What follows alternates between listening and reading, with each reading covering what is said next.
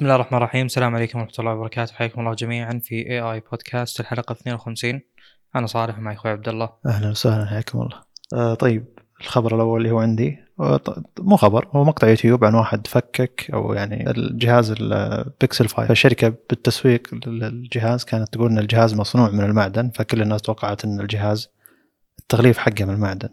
لكن طلع إن الشاصي الداخلي معدن فإذا جيت مثلا آه، تحاول تعكف الجهاز أو ذا بيكون قوي فعليا. لكن لما تجي تحاول تحك الجهاز مثلا بشفرة أو شيء ب- بيطلع معك بلاستيك. بلاستيك له اسم معين. أجود نوعا ما من البلاستيك الموجود على بيكسل 4 4 4 a أقصد مو 4 مم. اللي بال four 4 سيء 4 a 4 a 5 G النسخ هذه. يعني في فرق ملمس. إنك هذا- هذاك ممكن تحس إنه أجود أو نوعا ما معدني يعني. مم. لكن طلع إنه بلاستيك فالناس يعني نوعا ما في غضب على شركة من هالناحية إنك تتكلم تسويقيا الجهاز مصنع من المعدن وأنا كان يوم يوم غطينا مؤتمر بيكسل جوجل كان عندي انبهار إنه شلون بيخلونه معدن وداعم لشحن لاسلكي شيء ذي شيء ذي ما تجتمع عاد فكنت أقول أوه يعني الحين خلاص البلاستيك قدروا يسووا له شحن لاسلكي مثلا بال S 20 FE يعني. وال glass يدعم من زمان فباقي المعدن. توقعت إنه أوه فعليا خلاص اندعم يعني. لكن يوم طلع تفكيك الجهاز أو كذا تجربة تفكيك الجهاز آه، طلع فعليا إنه بلاستيك وقاعد يدعم شحن لاسلكي على بلاستيك. فهي خيبة أمل وطريقة تسويقية سيئة. لكن فعليا لو ما في أحد بيسوي الشغله هذه الناس كانوا بيتوقعون إنه معدن لأن فعليا جودة الملمس وذا تختلف نوعا ما زي اللي حاطين له coating نوعا ما أخشن نعم إيه، البلاستيك. البلاستيك نوعا ما أخشن فتحس. إنه معدن معدني فعلا. هو سالفة آه، معدن بلاستيك دعم شحن لاسلكي تكلمنا عنها كثير مم. أتوقع كثير كثير يعني وبالإضافة إلى أن الشواحن اللاسلكية نفسها أغلبها بلاستيك فما أدري أتوقع الموضوع ما له علاقة من هالناحية بشكل مباشر له علاقة بالتوفير بالتكلفة التصنيعية عموما. آه، أنا صراحة يعني ما أدري ما أتوقع إن ذا الموضوع يهمني. والشيء الثاني ترى خيبات الأمل بالنسبة لأجهزة بيكسل إحنا متعودين عليها بشكل كبير. يعني هم من يوم طلعوا بالبيكسل الأساسي من يوم انتقلوا من Nexus ال Pixel هم كانوا الأفضل في ذاك الوقت ومع الوقت قاعدين ينزلون فمفروض يعني كل ما مشينا مع الوقت حتى خيبات. الأمل تطلع أقوى يعني كل مرة كل ما جاء شيء جديد آه، طيب نواصل هو ال four a معليش آه، ال four a جدا جدا سيء بس رغم إني أتكلم كجودة تصنيع وكإحساس بالملمس بس هم قايلين لك يعني. إي على. إيه مو مشكلة بس اللي استغربته إنه مرا- مراجعات كثير يقولون يعني حلو إنه بلاستيك أول شيء آه، خفة طبعا بشكل كبير. جدا ثاني شيء آه، يعني بس خوفك البيكسل 4 4 a يعني حتى الشاصي حقه بلاستيك مم. فبيكون جهاز جدا ضعيف يعني ما راح يتحمل أشياء والله ما أدري بس إنه فكرة إن الجهاز بالفور اي صغير وخفيف جدا وبلاستيك يعني أتكلم اللي استخدموه يقولون ما له داعي تستخدم مثلا مع كفر ترى مريح إنك تستخدم جهاز كذا ما تخاف عليه أو. إنه ما يحسسك إنه بيطيح كل مرة جدا جدا مريح الإحساس معقول نعم مم. طيب نكمل. الموضوع الثاني اللي هو يخص تسريبات الجالكسي زي فليب 3 آه، وكالعادة الانتقادات اللي كانت تتكلم آه، بالنسبة لنا يوم انتقدنا الجهاز كنا بشكل يعني محدد نتكلم على سالفة المعالج. آه، والجهاز يعني جدا قريب من الريزر. يعني أتكلم أنه أعتاد متوسط لكن مجرد استعراض لفكرة اللي هو الثاني هذه. الجهاز الجديد آه، ما تكلموا بحسب التسريبات عن المعالج. ترى جهاز سامسونج ما يعتبر جهاز متوسط. لا لا أتكلم ك hardware. حلو. هو آه، hardware ه آه، لا نسخة ال 5 G في 155 صح هي تكلمنا عن الموضوع إيه. تمام جميل. آه، يعني عموما عموما الفكرة إن الآن الفكرة من الخبر إن النسخة الجديدة الأصل إنها بتكون يعني مغرية أكثر للشراء لعدة أسباب. أول شيء إن الأطراف بتكون أنحف آه، اللي قبل لو تلاحظون ال Razr وأيضا ال Z Flip. شوي فيه سمك بالأطراف نوعا ما. آه، فهنا على كلامهم انها بتكون أنحف. ثاني شيء بيكون في 120 آه، هرتز الشاشه وهذا شيء جدا ممتاز. يعني بشكل كبير. يعني مثلا أنا أقدر أنتقد شاشة ال Fold Z Fold 2 آه، على أنها مثلا جدا جدا محفز إنك تستخدم قلم معها بس إنه ما يدعم. طبعا أتوقع السبب ال crease هذا اللي هو المفصل حقه. يعني بيخلي موضوع دعم القلم شوي صعب. آه، لكن هنا يعني هو يوم تفكه هو جو- جوال عادي فأنا ما أحتاج بشكل كبير فيه القلم. ف يعني مع ال 120 هذه ومع الأطراف الأنحف آه، بيكون سعره أقل من 1000 دولار. أتوقع أن هذا شيء مرة ممتاز. يعني هذا الجهاز ممكن تحتار بينه وبين خلينا نقول ال S 20 أو ال S 21 Plus مثلا. الجاي. فبيكون مغري صراحة للشراء يعني تقدر فعليا تجرب فكرة انه والله جهاز قابل للثني بسعر الاجهزه العادية تقريبا طبعا أتوقع في عندك انتقاد يخص فكرة إنه نحيف جدا يعني المفروض يكون آه، أعرض لأن يوم تصفطه بيكون جدا صغير فهم المفروض إنهم مستغلين شوي اي بس فكرة آه الثانية. يعني هو في اليوتيوب عموما يعني مم. أو في الناس اللي يراجعون الجهاز هذا دائما يقارنونه بالآيفون 12 ميني. لأن مسكته نحيفة والجهاز إذا تسكر يكون جدا صغير إنك تحطه بجيبك يعني ف.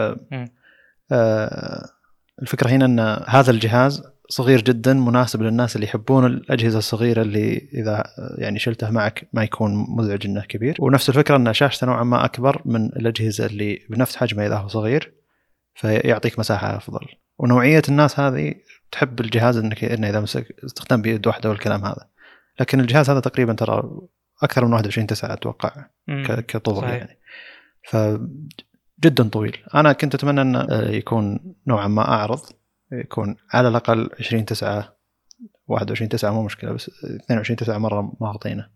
لو ياخذون ذا نفسه يعرضونه. مع إنهم قالوا إنهم بينحفون الأطراف يعني وبيخلونه 120 هرتز زي ما قلت أنت. آه، المقصد إن آه، كمية الناس المعجبين بالجهاز هذا أنا ما كنت أتخيلها لكن في ناس إن هذا جهاز السنة. مو الفولد لا هذا الجهاز اللي العادي اللي يصير أصغر. إحنا نبي جهاز عادي يصير أصغر.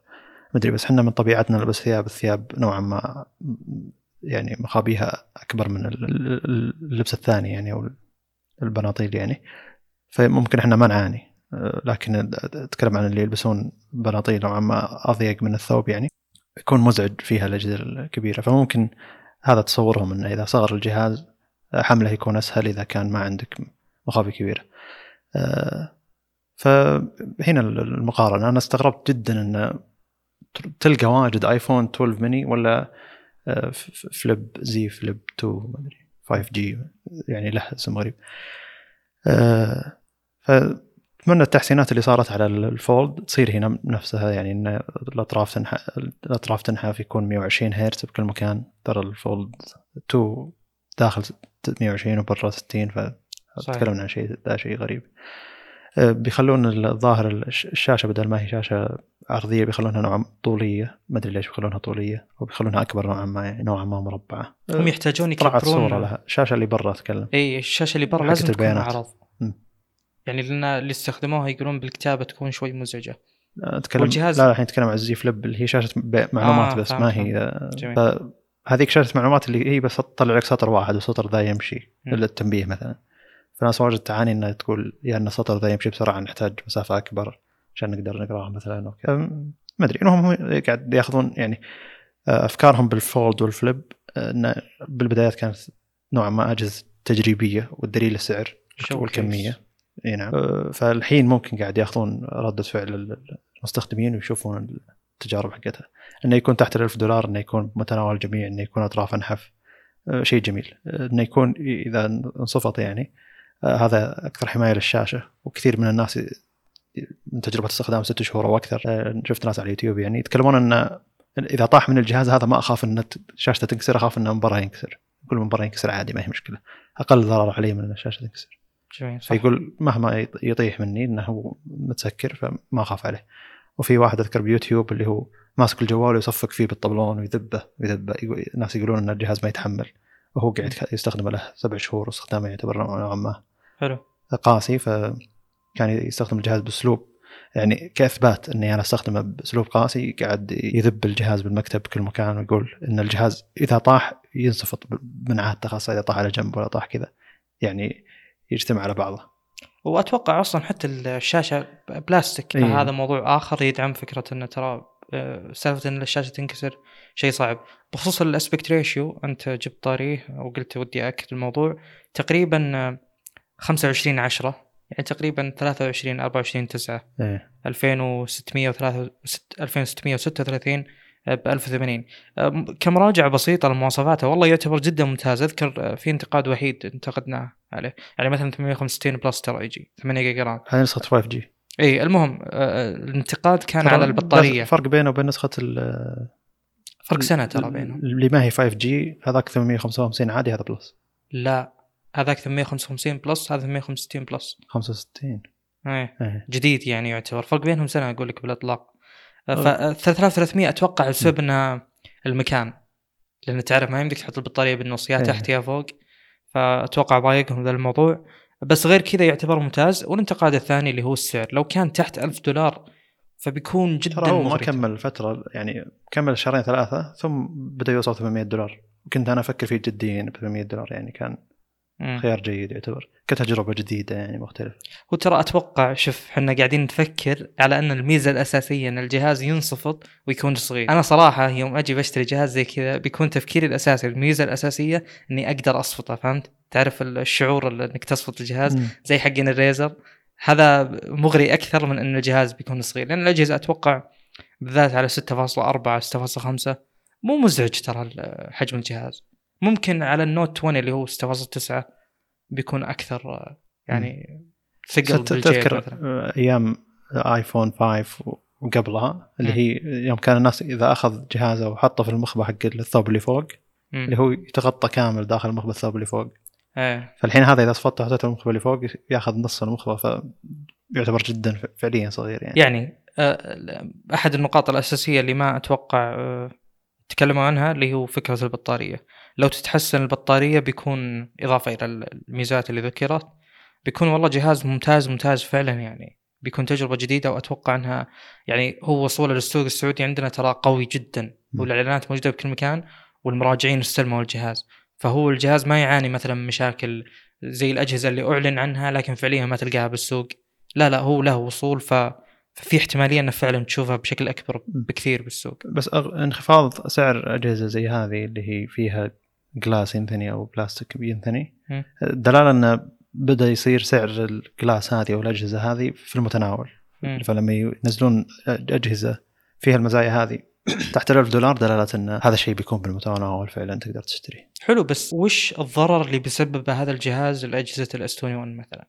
بيكون ضرر كبير المفروض جدا. لا خلاص بتصير هذه فئة وهذه فئة اي بس انه هذا قاعد يجيك بالمعالج الفلاج شيب أعلى شيء يعني ما في فوقي شيء اي بس. إذا أنت تبي جهاز مسطح وكذا جهاز كامل ما ما يتصفط تأخذ هذا إذا تبي جهاز يتصفط تأخذ اي بس وش الميزة اللي لازم يعطيك إياها ذاك؟ بطارية أكبر يعني مزايا فعلية.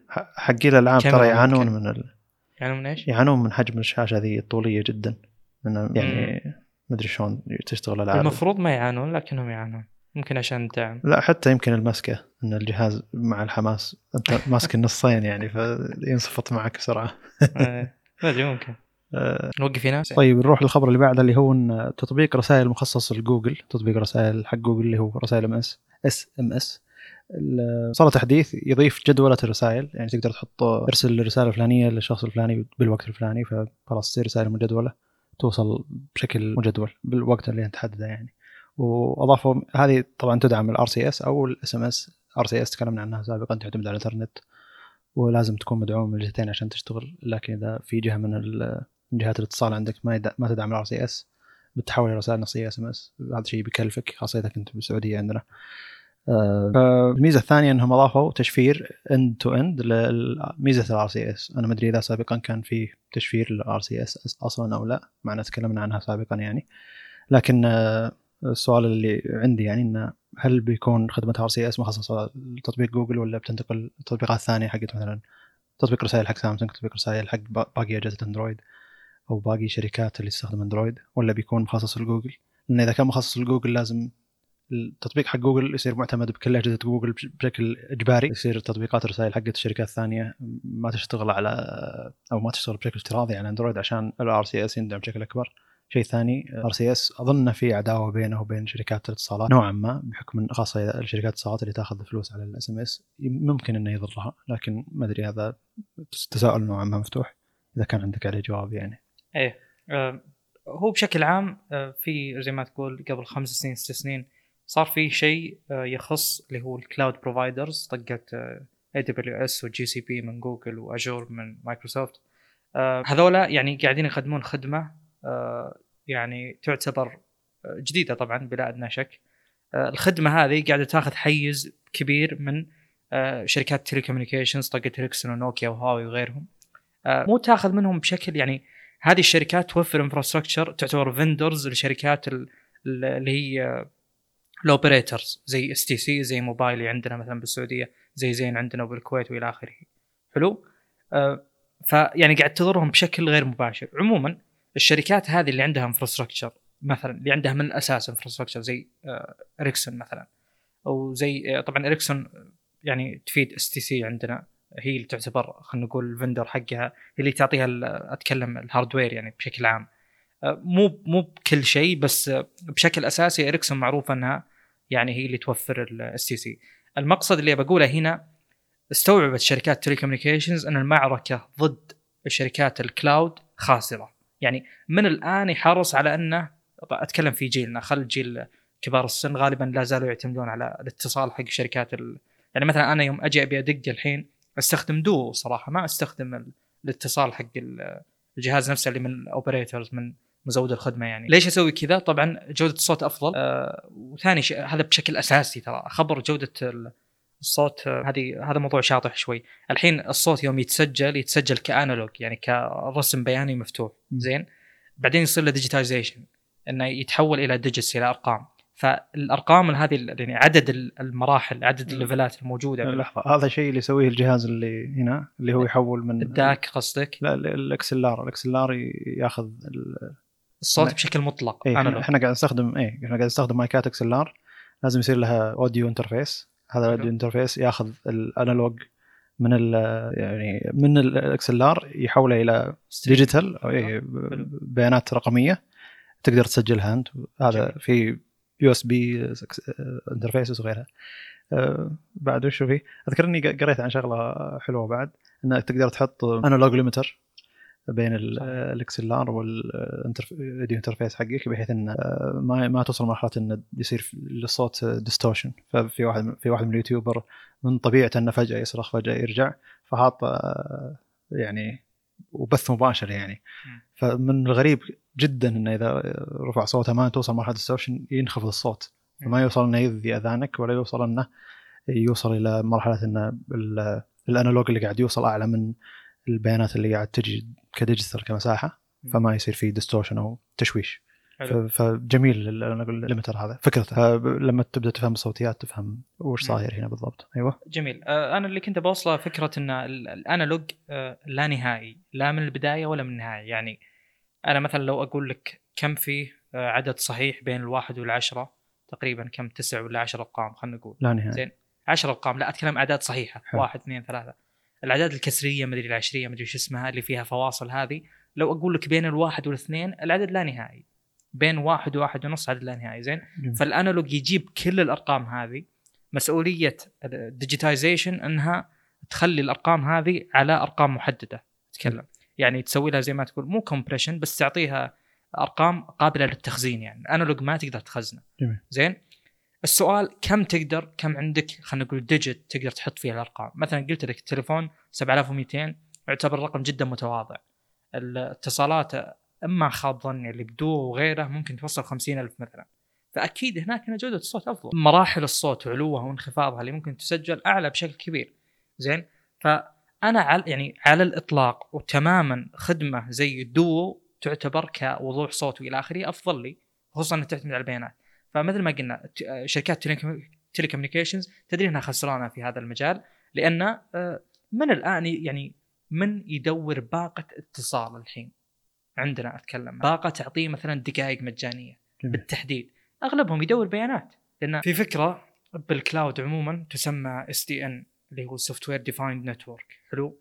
الفكرة هذه إنها تخليك تتحرر من ال switches وال hardware اتكلم بشكل عام. يعني مثلا التليفون عندكم بالبيت آه، اللي عنده تليفون آه، يعني يعتمد على infrastructure خاص فيه على hardware خاص فيه. هل تقدر تستخدم ال hardware حقه في شيء ثاني؟ لا. زين. فالشركات بدأت تتحول إنها توفر لك cloud يسوي كل الخدمات. أنت لو عندك باقة نت الباقة تقدر تسوي فيها كل شيء. تقدر تدق تستقبل ترسل إيميلات تاخذ إيميلات تفتح يوتيوب تفتح تويتر كل شيء يعني. زين.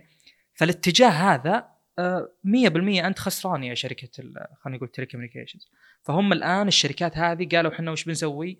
إحنا بنحاول نوفر cloud زين؟ آه، لأن إحنا عندنا infrastructure من الأساس. شركة زي جوجل يوم تجي تبي توفر لك ال GCP هذا آه، هي ما عندها cloud من الأساس هي عندها فكرة تبي تبني cloud عشان توفر هذه الخدمة الخدمة بشكل عام. فأكيد انها أكيد إنهم بيتضررون من الخدمات هذه أكيد إنهم بيحاولون يحاربونها. لكن اللي حصل الآن إنهم يعني آه، على قولتهم if you can't beat them join them. هم الآن دروا إنهم خسرانين فالشركات هذه بتبدأ تحاول توفر cloud مو شرط ال cloud هذا يوصل للأفراد ممكن يكون على قولتهم on-premise يعني مثلا يصير في تعاقد بين شركات كبيرة. يعني مثلا تجي م. واحدة من الشركات خلينا نقول اللي عندنا بالسوق المحلي تروح ال STC ولا موبايلي تقول لهم نبي infrastructure أو data center بمواصفات فلانية. زين؟ ف آه، يعني الاتجاه هذا هو اللي بيصير فعليا. يعني إنه خلاص هذه الخد- الخدمات هي اللي إيه بس اتكلم عن. ال R CS ما أدري إذا هي الحين أتكلم عن جوجل هي اللي بنت الشيء ذا المقصد إنه إلى الحين ال RCS هو آه، يفهمها الشخص اللي له اطلاع مهما كان يعني حلو. آه، بينما مثلا لما تجي تقارنه بال iMessage من آه، Apple اللي هو لما تكلم واحد عن طريق ال SMS بيطلع لون ال- المحادثة يختلف أو لون ال bubble. اللي فيه المحا- المحادثة يختلف آه،. فلم لكن لما تتكلم مع واحد معها عنده iMessage بيعتمد على الإنترنت بشكل مباشر بتطلع ال- ال bubble هذه أو فقاعة المحادثات زرقاء.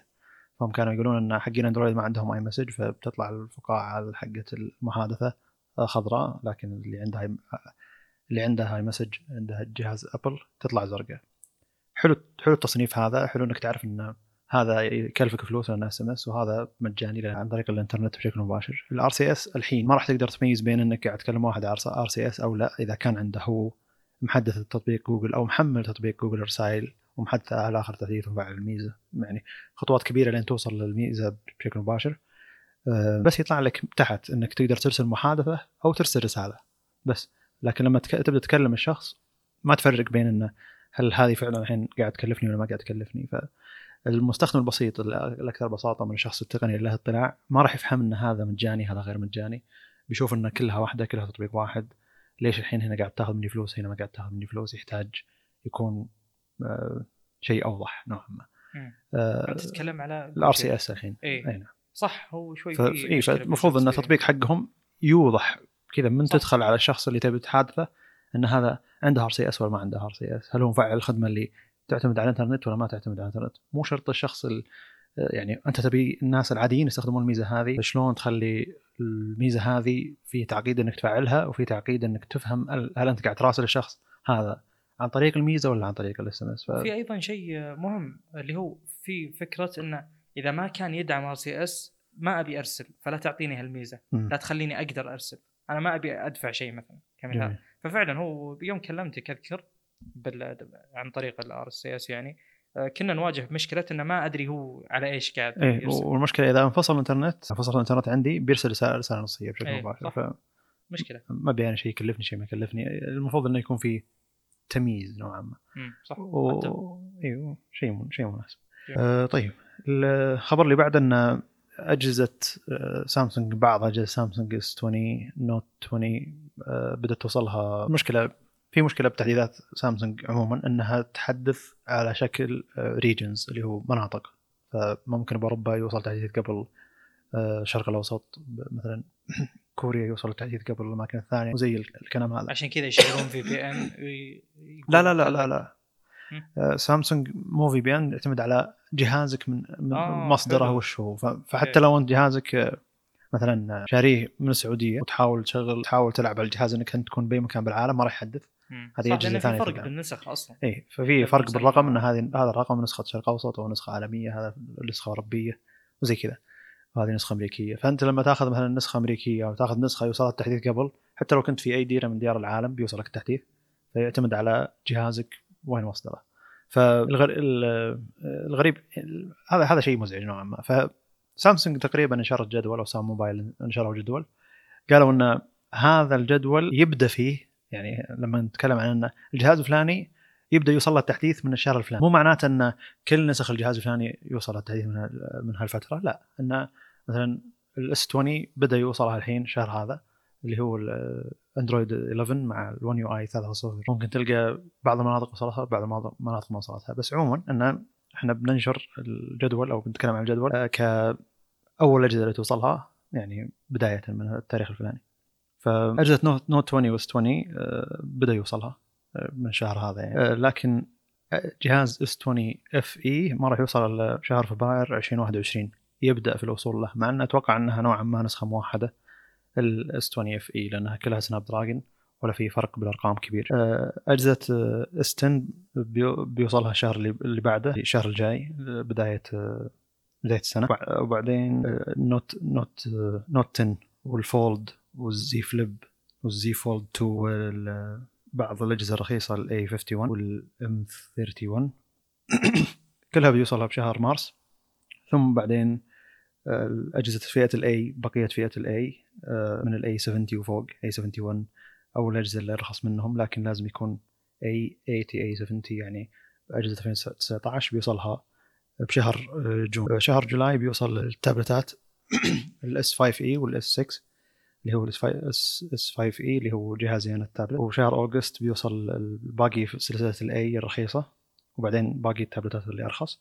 ثم بسبتمبر بيوصل فئة ال tabletات ال A 2019 والأجهزة النسخ الصغيرة اللي هي 8 إنش وال 10 إنش مو ال 10.1 إنش. ال 10.1 إنش بيوصل بشهر August. فهذه هذه التواريخ كلها للي بتوصل في بداية الشهر أو خلال الشهر ذا.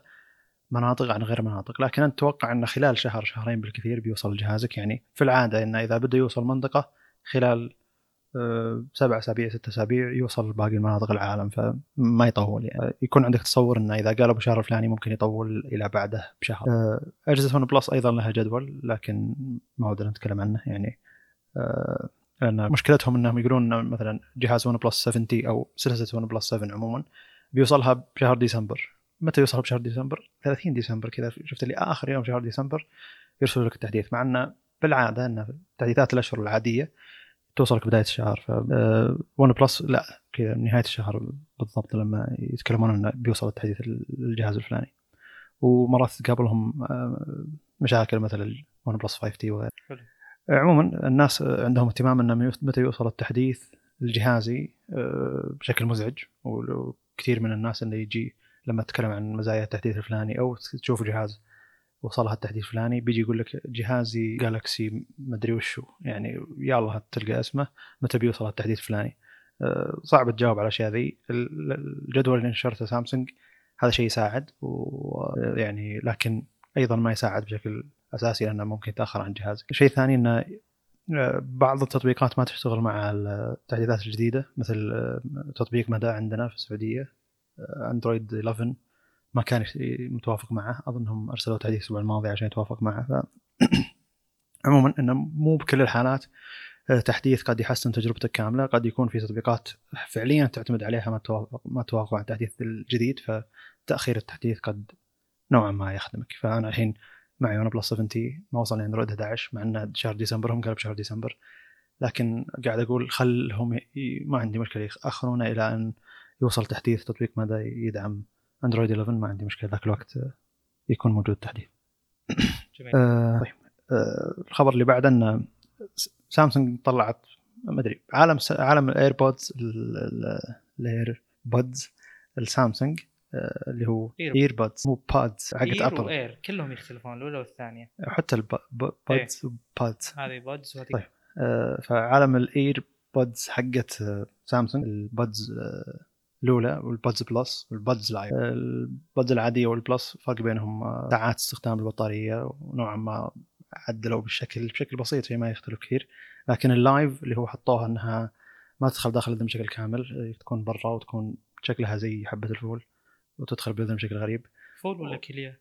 ما أدري. ما أدري تشبيهات كثيرة. بس عموما انه آه، ما ودنا نرجع الخلاف انه هل تفضل إنه يكون في silicone tip للسماعه ولا لا؟ إنها تكون داخل الاذن وتكون تتعلق بالإذن بس كذا علشان تكون آه، يعني آه، مريحة أكثر. من تجربتي لسماعات ون بلس بادز ما كنت ما كان عاجبني الأسلوب نهائيا وكنت في البدايات كنت أحاول أحشر سماعة بالإذن بشكل مزعج على أساس انه تعزل شيء ولا شيء.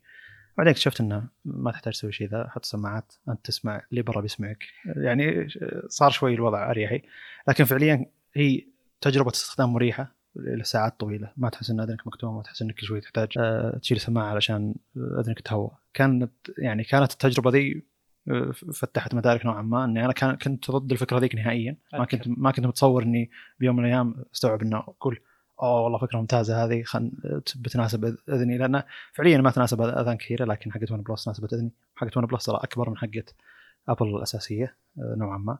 ممكن لو استخدمت حقت ابل الأساسية ما تعجبني ما أدري. عموما. آه الحين قاعد أستخدم ذي السماعة بشكل أنا ما قاعد أتخيل إني بستخدم أنا أول أسبوعين ثلاثة كنت أعاني وأقول للناس إنه لا تجربة سيئة لأني كنت أحاول أحشر سماعة بزيادة. بالحرف ترى. أي. تماما ضد. اي عشان أنا حقاني يعني أي. فعليا. عجبني ش... عجبني شيء قلت إنه عجبني. حتى يوم وصلت لك سماعة ون بلس هذه كنت أيضا تقول كيف الناس تستخدم هذا الشيء لأنه مو حلو؟ طبيعي تصور يعني مرات يتغير التصور مع التجربة. جميل. عموما. من الجيد إنه تغير التصور مع التجربة لأني أنا صراحة من الناس اللي يعاني يعني من السماعات اللي بالاذن هذه اللي تسبب إنه تعرق نوعا ما وتقعد كل نص ساعة تحاول أو ساعة تطلعها تنظف إذنك تحاول تخلي إذنك تهوى شوي. واضح جدا. آه لكن لما يكون هدفك إنه عزل صوت زي سماعة بادز Live هي ما فيها tip داخل الإذن عشان تعزل الصوت لكن حاطين ANC يعني active noise cancelling يعني عزل عزل ضوضاء اللي حولك يعني. لكن بما أنه ما في يعني ما في عزل على داخل إذنك أو حول إذنك فشلون هذه بتعزل السماعات بتعزل الصوت اللي حولك؟ فيقولون إنها تعزل بس شيء بسيط. لأنك أنت بتسمع اللي برا اللي برا بيسمعون. استخدامها مفيد من خلال شوف شفت شوفتي للناس اللي يراجعون السماعات ذي استخدامها مفيد للناس اللي يلبسون اللي يلبسون helmet واجد سواء حقين دبابات سياكل. يقولون إنها ما تأذي من ناحية إنك إذا جيت تلبس وترجع السماعة مرة داخل الاذن بحيث إنها ما تقدر تحركها وكذا وانها وإنه يكون عارف بالمحيط اللي حوله. لكن آه، عموما سامسونج تخلت عن فكرة ال beans هذه سماعات البودز لايف وبتضيف العزل الضجيج حق البودز لايف للبودز برو اللي هو بتنزل له الجديدة. بتاخذ نوعا ما من خامة وعلبة البودز لايف وتاخذ إنه يدخل داخل إذن زي, زي البودز بلس وبتسميها بودز برو. أتمنى انه شيء سعره مو غالي اول شيء نبيه تحت ال 150 150 دولار 160 دولار مو مشكلة. هذه اسعارها الطبيعية. ما نبي زي حقت ابل اللي ارتفعت فوق ال 200 230 دولار. ودنا إنها تنافس حقت ابل من ناحية عزل الضجيج. تنافس حقت هواوي من ناحية عزل الضجيج بعد. حقت هواوي ممتازه حقت سوني جربتها ترى أسبوع واحد بعدين بعتها بشكل كذا سريع. اللي هي هي ممتازة بس مشكلتها الحجم. ثقيلة جدا. إيه لما برا السماعة كبير. مو بس إنه برا السماعة كبير أنا لما أحطها بإذني وأمشي. أنا أمشي في الحارة ولا أمشي بمكان من طبيعتي إني أمشي عدد خطوات معين باليوم أبي اعديه فلما أمشي أحس إنها قاعد من ثقلها قاعد تدخل بإذني مو تدخل بإذني وترجع لكن قاعد تتحرك بإذني من إنها ثقيلة. مزعجة من ناحية إنها قاعد تتفاعل مع المشي إنها ما هي ثابتة. جدا أزعجني الشيء هذا. غير الحجم. الحجم كنت أقول يا رجال يعني إذا هي سماعة جودتها ممتازة وصوت فيها ممتاز العزل قوي بيمشي الشيء ذا لكن أزعجني جدا قعدت معي أسبوع يعني حرفيا أسبوع وبعتها شو إني كنت ماخذها يعني نوعا ما مخفضة وهنا سعرها سوقها ماشي فبعتها آه، بعد التعقيم والحوسة ذي كلها. بس عموما آه، أنا متحمس جدا سماعات سامسونج الجاية لأن هم اما إنك تأخذ سماعات البادز بلس اللي هي ما فيها عزل ضجيج لكن فيها silicone tip داخل الإذن. بطاريتها جدا قوية بشكل مو متصور إنك تقدر تسمع السماعه لمدة 11 ساعة تقريبا. ما في سماعة بالسوق من ال earbuds ذولي يقدر ينافس السماعة هذه من ناحية بطارية. فالحين بيضيف العزل الضجيج بيصغر حجم العلبة إلى اللايف وبيكون داخل الإذن وبيكون ما هي زي ما هي زي البلس اللي هي تصير برا الإذن شوي لا بتكون داخل الإذن زي حق اللايف. فإذا كان عندك تصور الأسماء بيكون عندك تصور لهذا. موجود صور للسماعات جت يعني طلعت صور السماعات سامسونج نزلت سماعات كثير صح؟ ولا يعني ابل كم؟ نزلت أربع سماعات لا ترى نسختين من العادية م. ونسخة من البرو صح؟ إيه. م. النسخة العادية الثانية بس شحن لاسلكي زياده إيه اذكر تمام. أه سامسونج سامسونج بادز بادز بلس بادز بس إنهم بدوا بعد بادز لايف فالوقت أقل والمنتجات كثيرة. ممكن نعم. مم. يعني الحين الرابعة جاية عند سامسونج. اي بس أقصد الأولى كان فيها مشكلة البطارية بشكل واضح مرة. الثانية أو البلس هي أقوى سماعه بطارية بالسوق. شفت شلون انعكس الموضوع. اللايف كان نوعا ما أحس إنه concept أحس إنه بيرضون الناس اللي يستخدمون ايربودز آه، العادية اللي هي ما هي تدخل داخل الإذن يبرضون الفئة هذه اللي نوعا ما أنا قاعد أصير منهم ب ب ب يعني نوعية استخدام معينة أو فترات استخدام معينة. مرات أحتاج العزل أكثر يعني. أتكلم لو إننا نقدر نطلع أكثر من البيت ونروح مثلا الجامعة ومكان فيه إزعاج أكثر. أحس إني بحتاج شيء يعزل الصوت أكثر عشان أقدر أسمع زين أنا احتمال أجر يعني شيء خارج. الأذن أو داخل الاذن انت إي تجربة الون بلس بولتس 2 حلوة بس ترى كبيرة مرة أتكلم ال- اللي حول. الرقبة هذا يبي لك. تاخذ ون بلس بادز زي ترى ب 45 دولار مم. هي نفس حقتي ذي لكن ما جودة الصوت على فكرة يعني نفس حقتي ذي لكن آه، يعني wireless بالكامل وفيها ضايفين لها tip عشان يدخل. الأذن أقل من أرخص من حقتك اي يعني نعم. ال drivers أصغر مم. لكن كث- كثير من الناس يقولون جودة الصوت أفضل. ليش؟ لأن عزل. في عزل صوتي نعم. جميل. طيب آه، نواصل. وكلها الميزة الأساسية اللي مخلتني أستخدم سماعات ون بلس اللي هي لما تعلق خمس ثواني على أي سماعة من السماعات يفصل عن جهازك اللي قاعد تسمع له يوقف الصوت اللي هناك طبعا ويروح للجهاز الثاني اللي أنت كنت أصلا شابك عليه. فالانتقال بين التابلت والجوال يحتاج خمس ثواني فقط من لمس السماعة. شيء ممتاز جدا. في أنا ناس أتكلم- مرة يفيدهم في ناس أنا أتكلم عن يعني الحين مثلا سماعات أبل ذي نتكلم عن ميزة إن السماعة تعرف الأجهزة حقتك اللي حولك وتعرف إنك أنت مشغل الشيء الفلاني على الشيء الفلاني فتروح تشبك عليه. لما تروح تشبك عليه كذا أنا ما أدري عن الميزة ذي شلون تشتغل فعليا. هل هي تصرف بطارية؟ هل هي تستهلك البلوتوث بكل ج... بكل الأجهزة اللي حولك؟ أنا كنت أتكلم عن انه آه خلاص الجهاز ده شغال عليه speaker والجهاز ده شابك عليه سماعة. ما يحتاج إنها تشبك على الجهازين بنفس الوقت ما يحتاج انه تعرف إن هذا شغال عليه هذا شغال عليه. هذا يستهلك البطارية بالسماعه أكثر. ويعني أنا لما أكون أسمع شيء على التابلت أو أشوف شيء على التابلت مثلا يوتيوب وذا ويجيني اتصال وأبي أخذ على سماعة خمس ثواني من اللمس مباشرة يدخل على سماعة لمسة واحدة أرد على الاتصال. صحيح إنها خطوات تشوف إنها طويلة لكن فعليا لما تعود ثواني عليها. نفسها طويلة ترى. خمس ثواني نوعا ما طويلة اي أشوفها. لكن على أساس إنه ما تصير إنك أنت لما تجي تحاول تعدل السماعة باذنك وكذا ترى تلمسها مدة طيب مده معينة. لا هي لمستين عشان توقف المحتوى وتكمله المحتوى بس هذا التحكم الوحيد كثير من الناس. يشتكون من ال... كثير من الناس يشتكون من ال... إنه ما في تحكم كثير. لكن أنا شخصيا يعني ما أستخدم تحكم كثير. يعني آه، خاف تشبك على جهازك الحين. إي، أنا. قاعد أستخدمها الآن. تشبك بشكل تلقائي نعم. اسلم آه، ما ك- قاعد أقول لك ما كنت أتصور إني أستخدمها إلى الدرجة هذه. والله يعني جميلة صراحة. يعني اللون طبعا مشكلته إنه ملفت جدا. آه، اللون اللون بس شريته ترى حلوة. أنا اللون شريته مو عشان إنه عشان هو متوفر.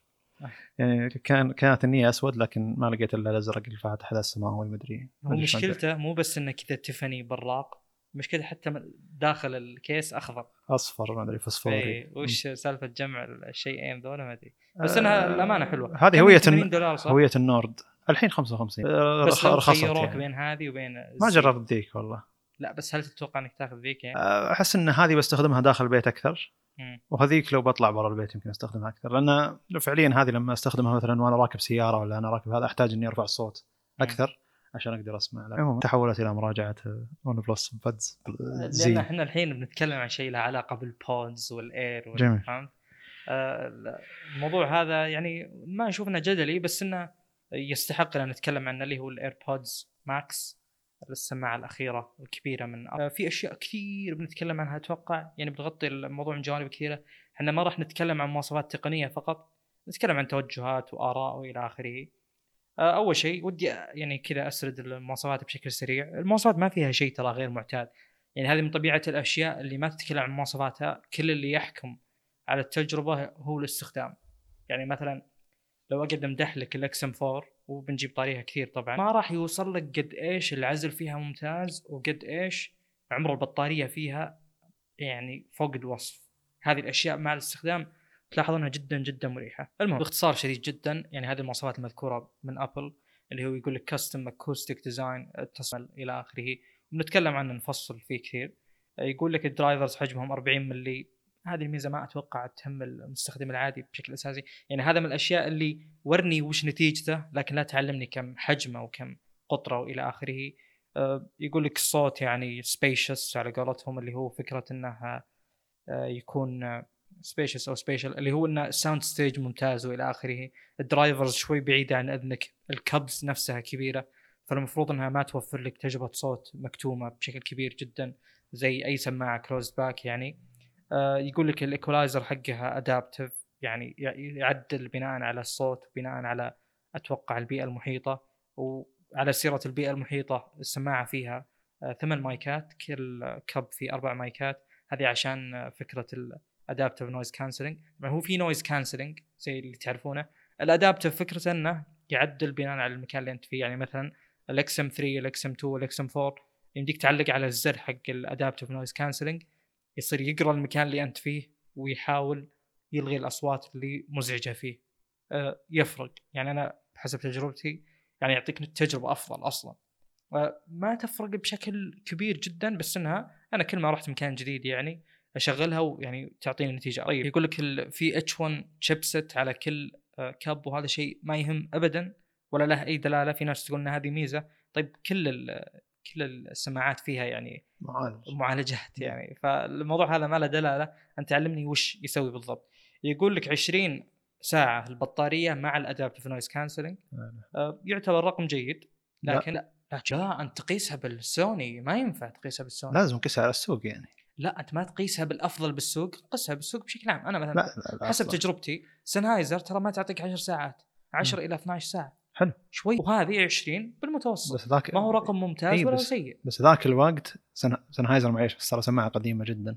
أنا أتكلم عن ال PXC اي سماعة قديمة جدا. أنا حقتي هذاك الوقت يعني السوني اللي كان أفضل شيء موجود بالسوق نوعا ما. ترى ذاك الوقت السوني كانت 20 ساعة اللي هي النسخة اللي كانت معي. لا بس سوني 20 ساعة يعني 30 ساعة عندهم. تختلف ال- الأرقام المعلنة عن الحقيقية. نوعا ما, ما ما تخلص بطاريتها أنا مجرب. يمديك تشحن فيها جوالك يا رجال.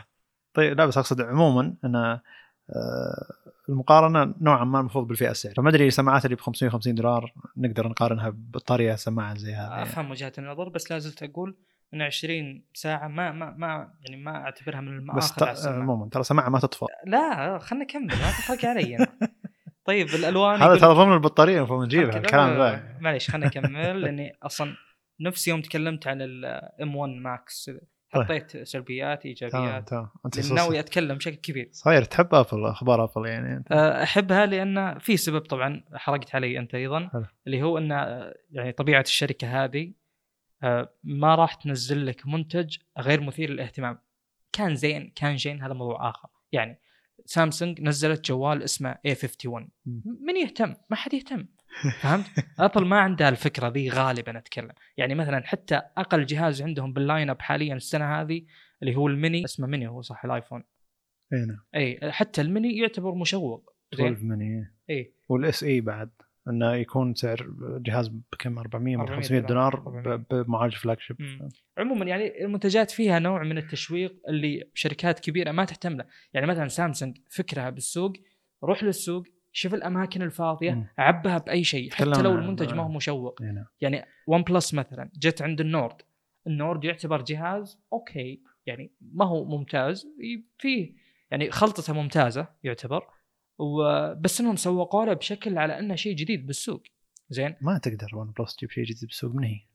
ما عندي مشكلة بس إنهم الجهاز هذا له هوية له لون له شكل له إلى آخره. بس. أقصد شوف Apple ممكن في في شغلات يعني. Apple حرفيا تقريبا تقريبا هي فتحت سوق ال AirPods حلو. حرفيا يعني. وه- وهذا شيء فتح سوق أكبر منها الحين ما فيه والناس صارت تلبس سماعات يعني over over ear أقل بكثير.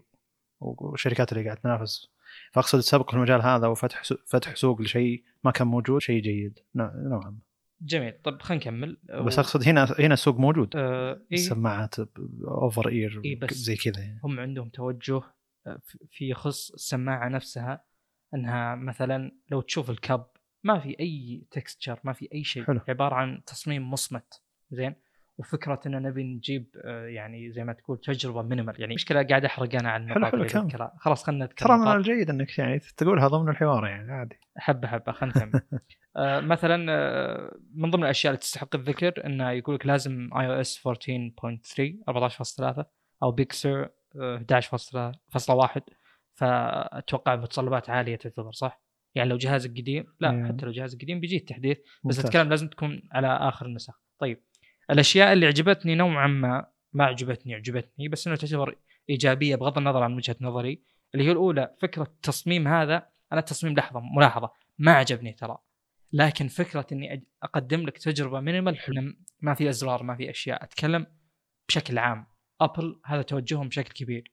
يعني إنه أنا ما بيعطيك أزرار كثير بيعطيك حوسة كثير. مثلا قبل لا يعني قبل لا تبدأ سالفة الماك وكذا كلابتوبات كانت اللابتوبات فيها منافذ لا نهائية. الناس تقول إن هذا شيء إيجابي. okay هو ممكن يكون إيجابي ممكن يكون نفس الوقت سلبي.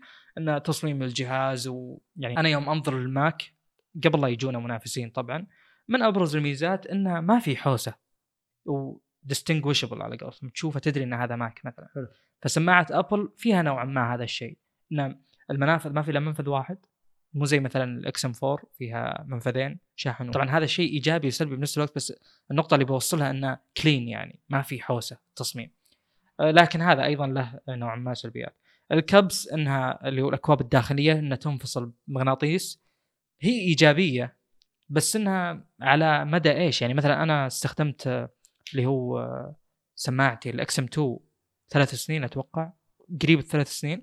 ما احتجت إني أبدل. ال cups أنا أدري إنه بيجيني وقت احتاج أخوي سماعته الظاهر من 2015 XB900 حقت آه، سوني تو يغير ال cups قبل كم شهر حلو. أحتاج إنه يغيرها ففكرة إنه تقول لي هذه ميزة خرافية وكذا هي مو ميزة خرافية بس أقصد في لهم اسلوب بتسويقهم الحين تشتري cups منفصلة مو بس كذا إنه 70 تقدر دولار. تولف تولف. ألوان يعني إنك أنت تاخذ سماعة بس ما تقدر تسويها وانت تشتري لا. اي لازم تشتريها بعدين ب 70 أكيد. دولار. أبل أبل فن في إنك اي ت- يقولون على قولتهم فلوس يعني. the most Apple thing هذا الشيء اللي هو. إنك تشتري بشكل منفصل.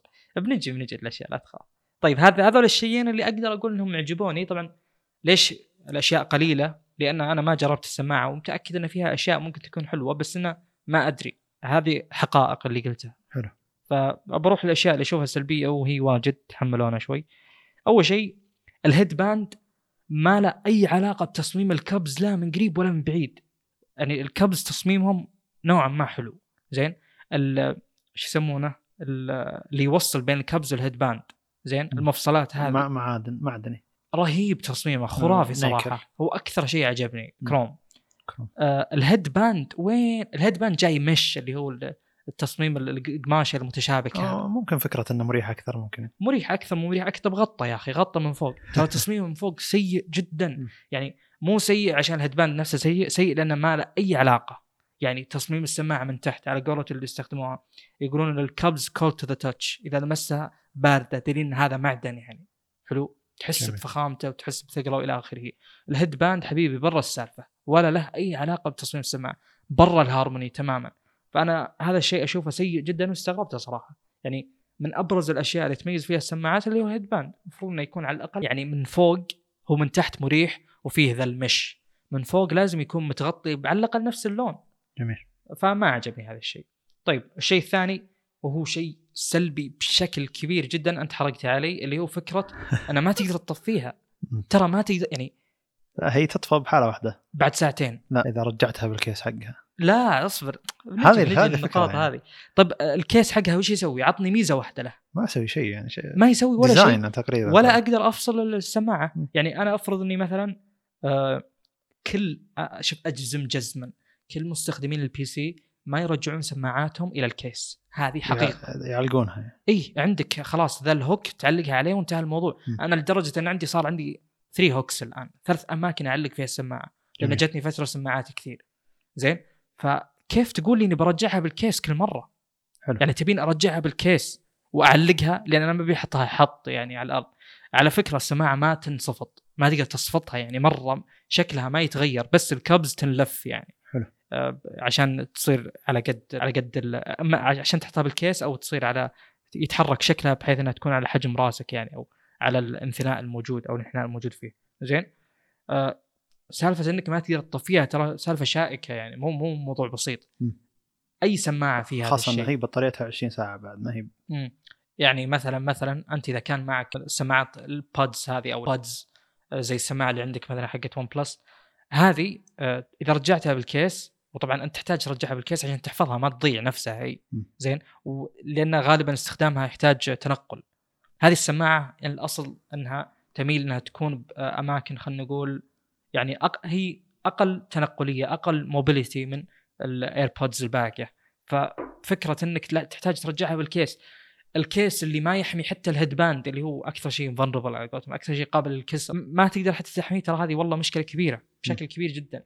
يعني اللي استخدموا السماعة طبعا ما جربوا أو ما تكلموا على طبيعة الاستخدام بس آه، لأنهم كانوا بيراجعون المواصفات فقط واستعراض المنتج. قالوا يعني أغلبهم ان مراجعتهم تنزل بعد أسبوع أو أسبوعين.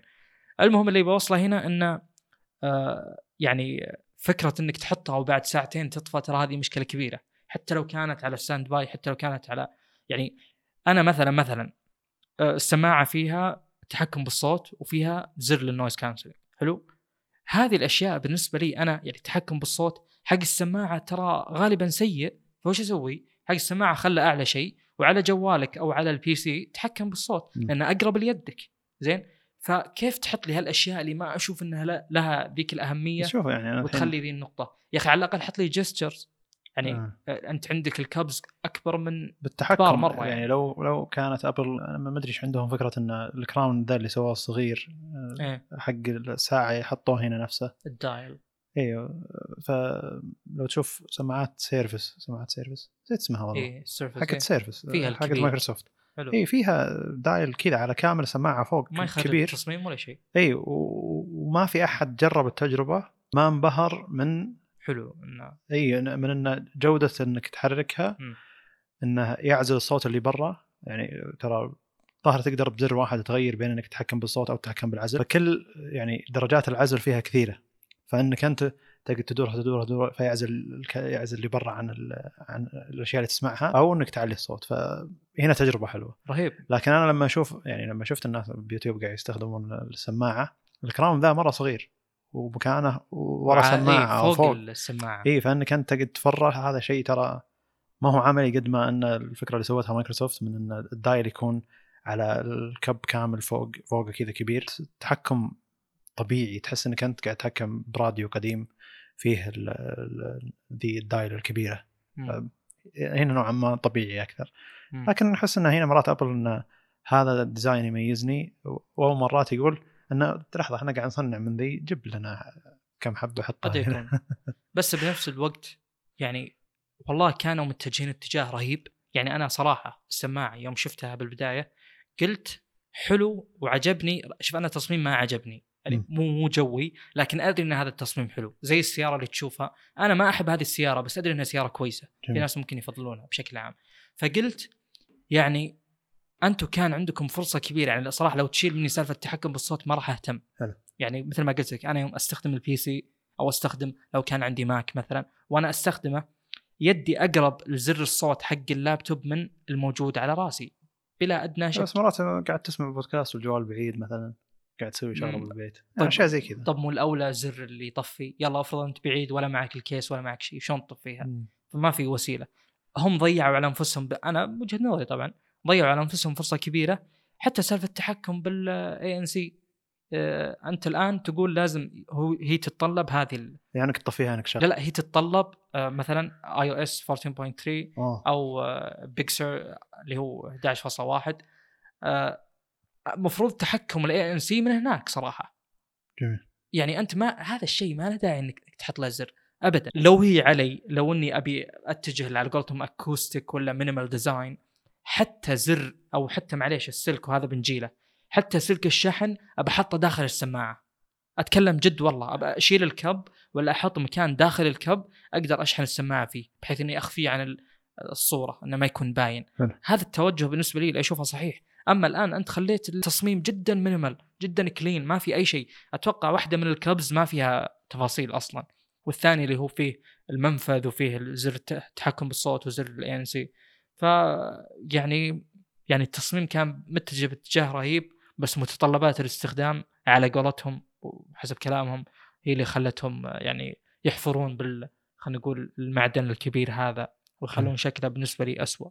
وهو أصلا مو عاجبني من البداية. طيب بخصوص السعر آه هو ب 550 دولار آه وأنت كنت تسألني على وش يقارن فيه يعني وش المفروض نقارنها فيه. أنا ما عندي مشكلة إني أقارنها بالاكسن 4 آه والسماعات اللي حولها في سماعات ب 400 دولار حقت ال Surface نسيت كم سعرها بس آه زي ال PXC مثلا حق ال Surface هي ب 350 هي إما 350 أو 400 دولار للمتنافسين. بهذه الفئة. آه بشكل عام بس الحين حرفيا ترى يعني تقدر تاخذ اثنتين من ال Sony XM4 مقابل صحيح. حقت ابل يعني م- بال- بالضبط بالفاصلة اللي هي 200 و آه، 75 دولار آه، 275 275 550 جميل طيب آه في نقاط طبعا يعني أنت الآن ظلم إنك تقارن السماعتين ببعض أتكلم أو آه، ونغفل يعني بعض النقاط اللي المفروض تنذكر اللي بجي لها أنا الحين بس ما ودي أحرقها لحظه أعطني السلبيات والإيجابيات. بعدين دفعة واحدة مو كذا خلاص، يعني أقصد. لأنك أنت قلتها وأسهبت. فيها. فيضيع شوي الواحد طيب آه النقطة اللي بعدها اللي هي انه ما فيه منفذ 3.5 سماعة يعني هذا أيضا في واحد من ال YouTubers علق عليه يقول the most Apple thing يعني أعطيك أنا سماعة. يعني مثلا مثلا آه، معليش أدري إنك ما تبيني أتكلم بهالطريقة بس بتكلم. آه الحين مثلا جهاز جوال يعني تشيل منه منفذ 3.5 ترى يعني شيء قد يكون إلى مرحلة من المراحل مقبول. ليش؟ عشان يبون يجبرونك تستخدم ال AirPods أو إلى آخره. حلو؟ أه، تبقى نقطة سلبية بس okay نتقبلها بس أنت الآن معك سماعة.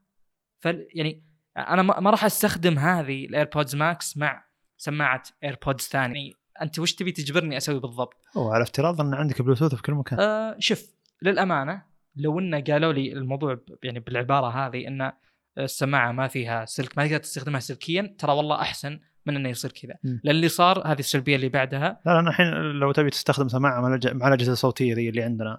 الأجهزة اللي نسجل فيها صوت كلها فيها منافذ 3.5 عشان معايرة الصوت سواء بالكاميرات بالأجهزة طب تسجيل من قال الصوت. من قال إن السماعة هذه بتستخدم لا؟ ممكن إنه يعني هي الموجودة عندنا. ويلا تعال دبر وضعك يعني. والله إحنا ما أتوقع بنوصل للمرحلة إن شاء الله لا يعني. بس أقصد الشخص اللي قاعد يستخدمها. شاري سماعة ب 550 دولار بيقول لحظة أنا بشيك الصوت حق الكاميرا. الكاميرا فيها من 3.5 مم. يحتاج يدفع 39 دولار عشان يشتري سلك من USB من Lightning إلى 3.5 لحظة. للسماعة هذه. 35 39 دولار؟ مع 35 دولار. 35. عموما ب 30 دولار يعني. لا عشان ما تظلمهم أنا قلت 4 دولار الحين. آه أنا يعني. أحب اكون حقاني مع أبل. جدا يعني. الشيء. اللي يعجبني أقول إنه يعجبني. طيب آه، بخصوص إنك هذه النقطة اللي بعدها اللي هو فكرة إنه okay أنت تبي تستخدم 3.5 عندنا نبيع لك توصيلة ما في مثلها بالعالم كله. ترى ما كان موجود شيء قبل يحول من Lightning إلى 3.5 زين؟ فبتشتري هذا الشيء إذا تبي تستخدم السماعة على أي جهاز أو منفذ 3.5 مم. آه شيء يعني صراحة جدا سيء جدا مستفز. الحين السؤال ليش بعد هاللفة كلها وبعد الحوسة ليش الإصرار على ال Lightning يعني السماعة الشاحن حقها طبعا يجي معها سلك. والله فلوس يعني. يجي معها سلك يحول من Type-C عشان تشبكها بشواحن ابل الجديدة. إلى Lightning أنت ليش ملزم على اللايتنينج طبعا خل خل الأمور السياسية هذه اللي يبونها اللي هو فكرة لا بس أقصد يعني طلعوا منها فلوس إلى آخره. ش- الشركة هذه تطلع فلوس بشكل غير بشكل غريب جدا يعني نعم، صح. من كل مكان وزاوية تراخيص بعد تطلع فلوس نعم مم. طيب النقطة اللي بعدها إن الشنطة ما تخدم بأي شكل من الأشكال لو نقارن الشنطة خلينا نذكر ال- الشنطة واللي بعدها الأخيرة اللي هو أن السماعة غير قابلة أنها تنثني وهذا ذكرته قبل طب خلصنا الآن السلبيات ونبدأ نفصل فيها ونتكلم عنها بشكل عام آه، قلنا إيش اللي هو الحين لو نقارنها بال XM 4 ال XM 4 تعطيك case لها وطبعا هي تنصبط بشكل كامل تصير صغيرة. ال case حقها حمايته جدا عالية. أنا سافرت فيها أماكن كثير وكنت أرميها رمي أنت عادي. 3 اللي عندك مو 4 لا 2 2 قبل ال Type-C أنا جميل. ترى 3 وال4 وقتهم قليل اللي يفصل بينهم. مو زي ال2 و 3 جميل. آه المهم انه آه، يعني أول شيء تعطيك الكيس اللي يحمي بشكل كامل. والكيس نفسه برا فيه زي ما تقول آه، كذا مكان صغير جيب صغير تحط فيه شيء تبي أي شيء تبيه وداخل السماعة داخل الكيس عندك مكان حق ال- المنفذ اللي من جاك 3.5 إلى واحد يطلع اثنين عشان الطيارة مثلا لأن هذه معروف معروف أنها سماعات طيارات على قولتهم. سماعات سفر يعني. آه، الشيء الأخير اللي هو يجي معها سلك jack 3.5 حتى تصميمه matched مع السماعة نفسها. يعني مثلا أنا حقتي كانت بيج السلك أيضا كان بيج وعليه خطوط سوداء. فحتى السلك يعني ما هو أي سلك موجود عند سوني مثلا لا حتى السلك custom فهذه السماعة إذا شريتها ما تحتاج تشتري شيء زيادة عشان تخليها fully functional فسماعة ابل يعني أصلا ما تقدر تصمم لها شنطة لأن الشنطة بيكون حجمها جدا كبير. أتكلم ما راح توفر ذيك الميزة خلينا نقول. وحتى إذا تحتاج تصمم لها شنطة فلازم يكون عندك تستخدم الشنطة الصغيرة هذه عشان تطفيها ثم تحطها بالشنطه الكبيرة. ف شيء مو طبيعي صراحة أتكلم كيوزابيلتي السماعة هذه أي. فيها فيها غرابة عيوب ما أدري شلون ممكن تتعدل أنا مم. والله مستعد أمدحها وذكرت النقاط اللي ممكن تعجبني لا المشكلة انه يعني مو تقول والله تعدت يعني أعطتك تجربة استخدام ممتازة من ناحية إنها تعدل المشاكل هذه على سعر يعني غالي لو, لو, لو ان. السعر غالي وتجربة استخدام ممتازة نقول يعني نفس السعر هذا وتجربة استخدام ممتازة بنقول طيب يعني من طبيعي إن أبل آه، ترفع السعر لكن مو من الطبيعي أبل تقدم لك تجربة استخدام غريبة نوعا ما. وهذا. إحنا نقوله بدون لا نجرب يعني للحين قاعد ناخذها نوعا ما نظريا ومن تجارب الناس بتوضح بيوضح أكثر. لكن فعليا إحنا من أكثر الناس اللي استخدمنا سماعات وتنقلنا بين سماعات كثيرة يعني فما نتصور إنه ممكن نفقد ميزة زي كذا ما نتصور نفقد ميزة زي كذا يعني حتى أنت يوم يوم جيت بسماعاتك السوني وتبي تشبكها على الجهاز هذا عشان تشيك على الصوت معك من 3.5 أو هنا في بالمكتب عندي 3.5 صح. نشبكها بشكل مباشر وخلاص. اقصد هذه أي سماعة المفروض قيمتها فوق ال 200 دولار أو حولها يعني فيها من 3.5 بشكل أساسي يعني ولا يحتاج أدفع مبلغ زيادة عشان أقدر أستخدم ال 3.5 بج- بجهه ثانية للأمانة أنا ما عندي مشكلة بالسعر صراحة. والله ما عندي أي. مشكلة بالسعر. هذا السعر يمثل أبل.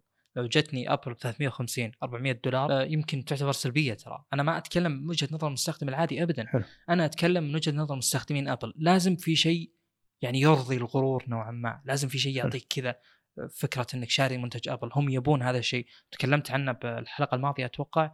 يوم قلت سالفة ان الشيء هذا الناس يشوفونه كذا مثير للاهتمام. interesting فانت لا تخلي هذا الشيء عادي بوجهة نظرهم. لازم تخليه غالي غير اعتيادي إيه. في أشياء غير معتادة كأنه جاب شيء جديد بالسوق. اي كثير من الناس يجيك يسألك آه، كانت شخص مهتم بالتقنيه شوف سماعة ابل اللي ب 550 دولار ولا ب 2000 أيوة. ريال مثلا. اي فهو يعني آه. كذا لازم يكون مشوق. هذا زي. نعم. النقطة اللي ذكرتها بخصوص منتجات سامسونج اللي الأصل إنها غير مشوقة إلا إذا كانت flagship أو لها سمعتها.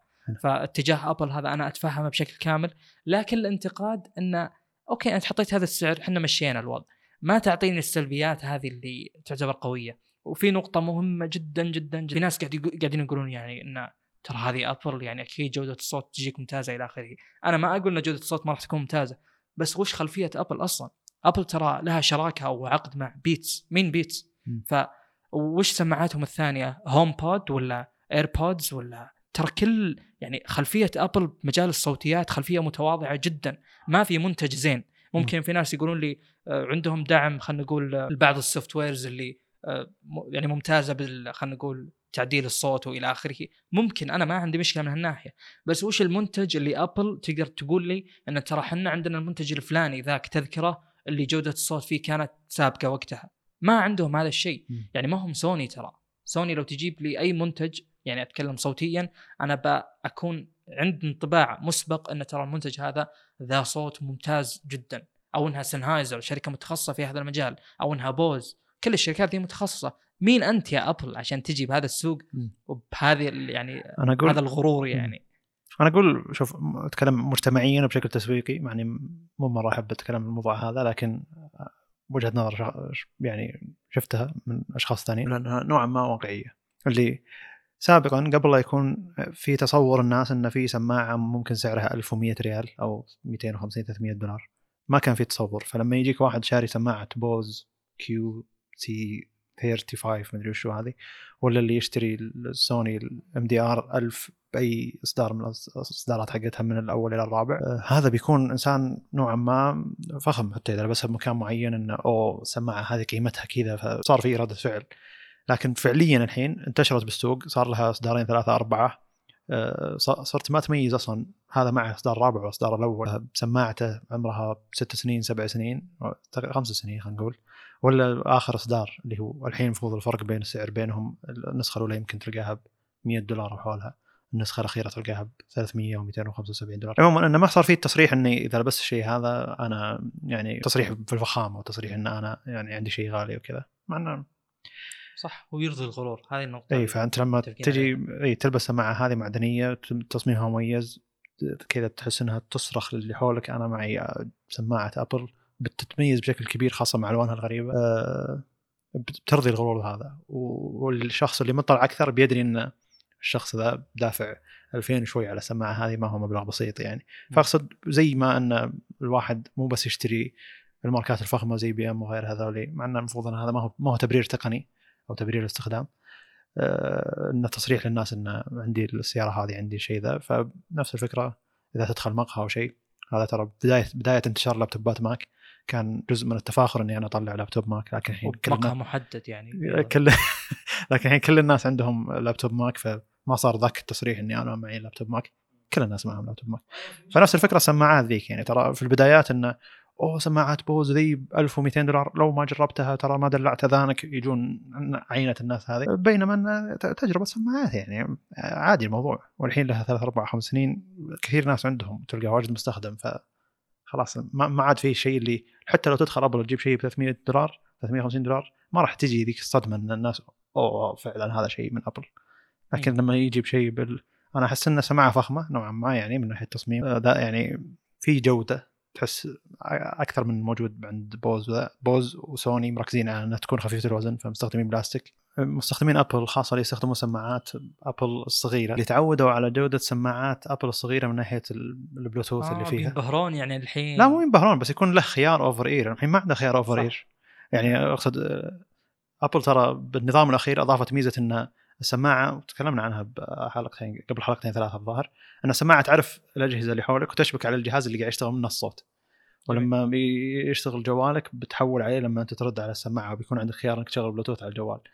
فأقصد أن الشخص اللي ما يحب السماعات اللي داخل الإذن ويبي التجربة هذه من ناحية أن آه، السماعة تعرف على الجهاز بشكل مباشر آه، سماعة تستخدم يعني فيها فيها توافق مع أجهزة أبل بشكل أفضل من ناحية إنها تعطي كم البطارية تعطيك ما يكون في تأخير أو مشاكل شبكة بالبلوتوث.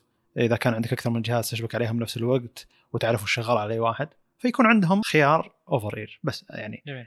إذا كان عندك كل الأجهزة أبل وعندك كره السماعات داخل الإذن قد يكون مبرر إنك تدفع 550 دولار على سماعات over-ear إذا مو- كانت تواجد. سوني ذا.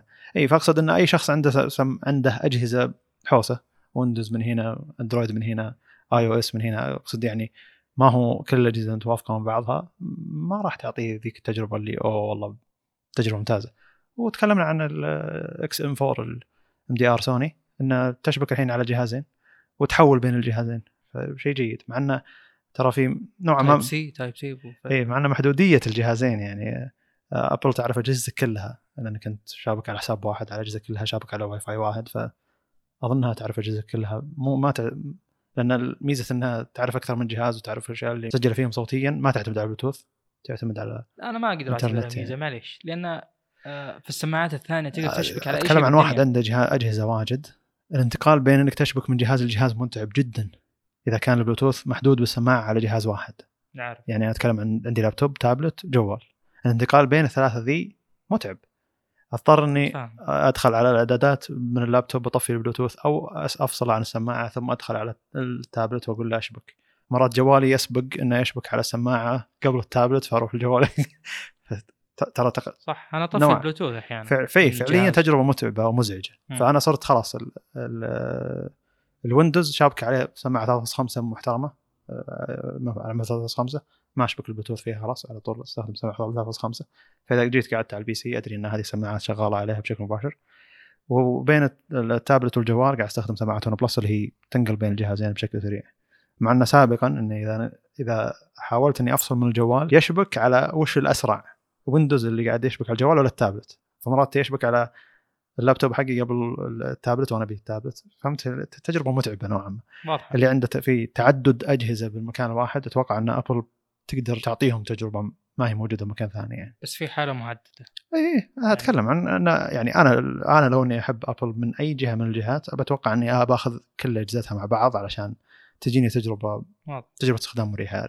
لكن يعني صراحة شوف okay تجربة استخدام قد تكون جيدة بس ما أتوقع لا هي هي جيدة من ناحية واحدة إنك تشبك على أجهزة متعددة بس اتكلم عن تجربة البطارية تجربة إيه، إنك تقفل؟ السماعة تجربة إنك. ما لها case تقدر تحميه فيه.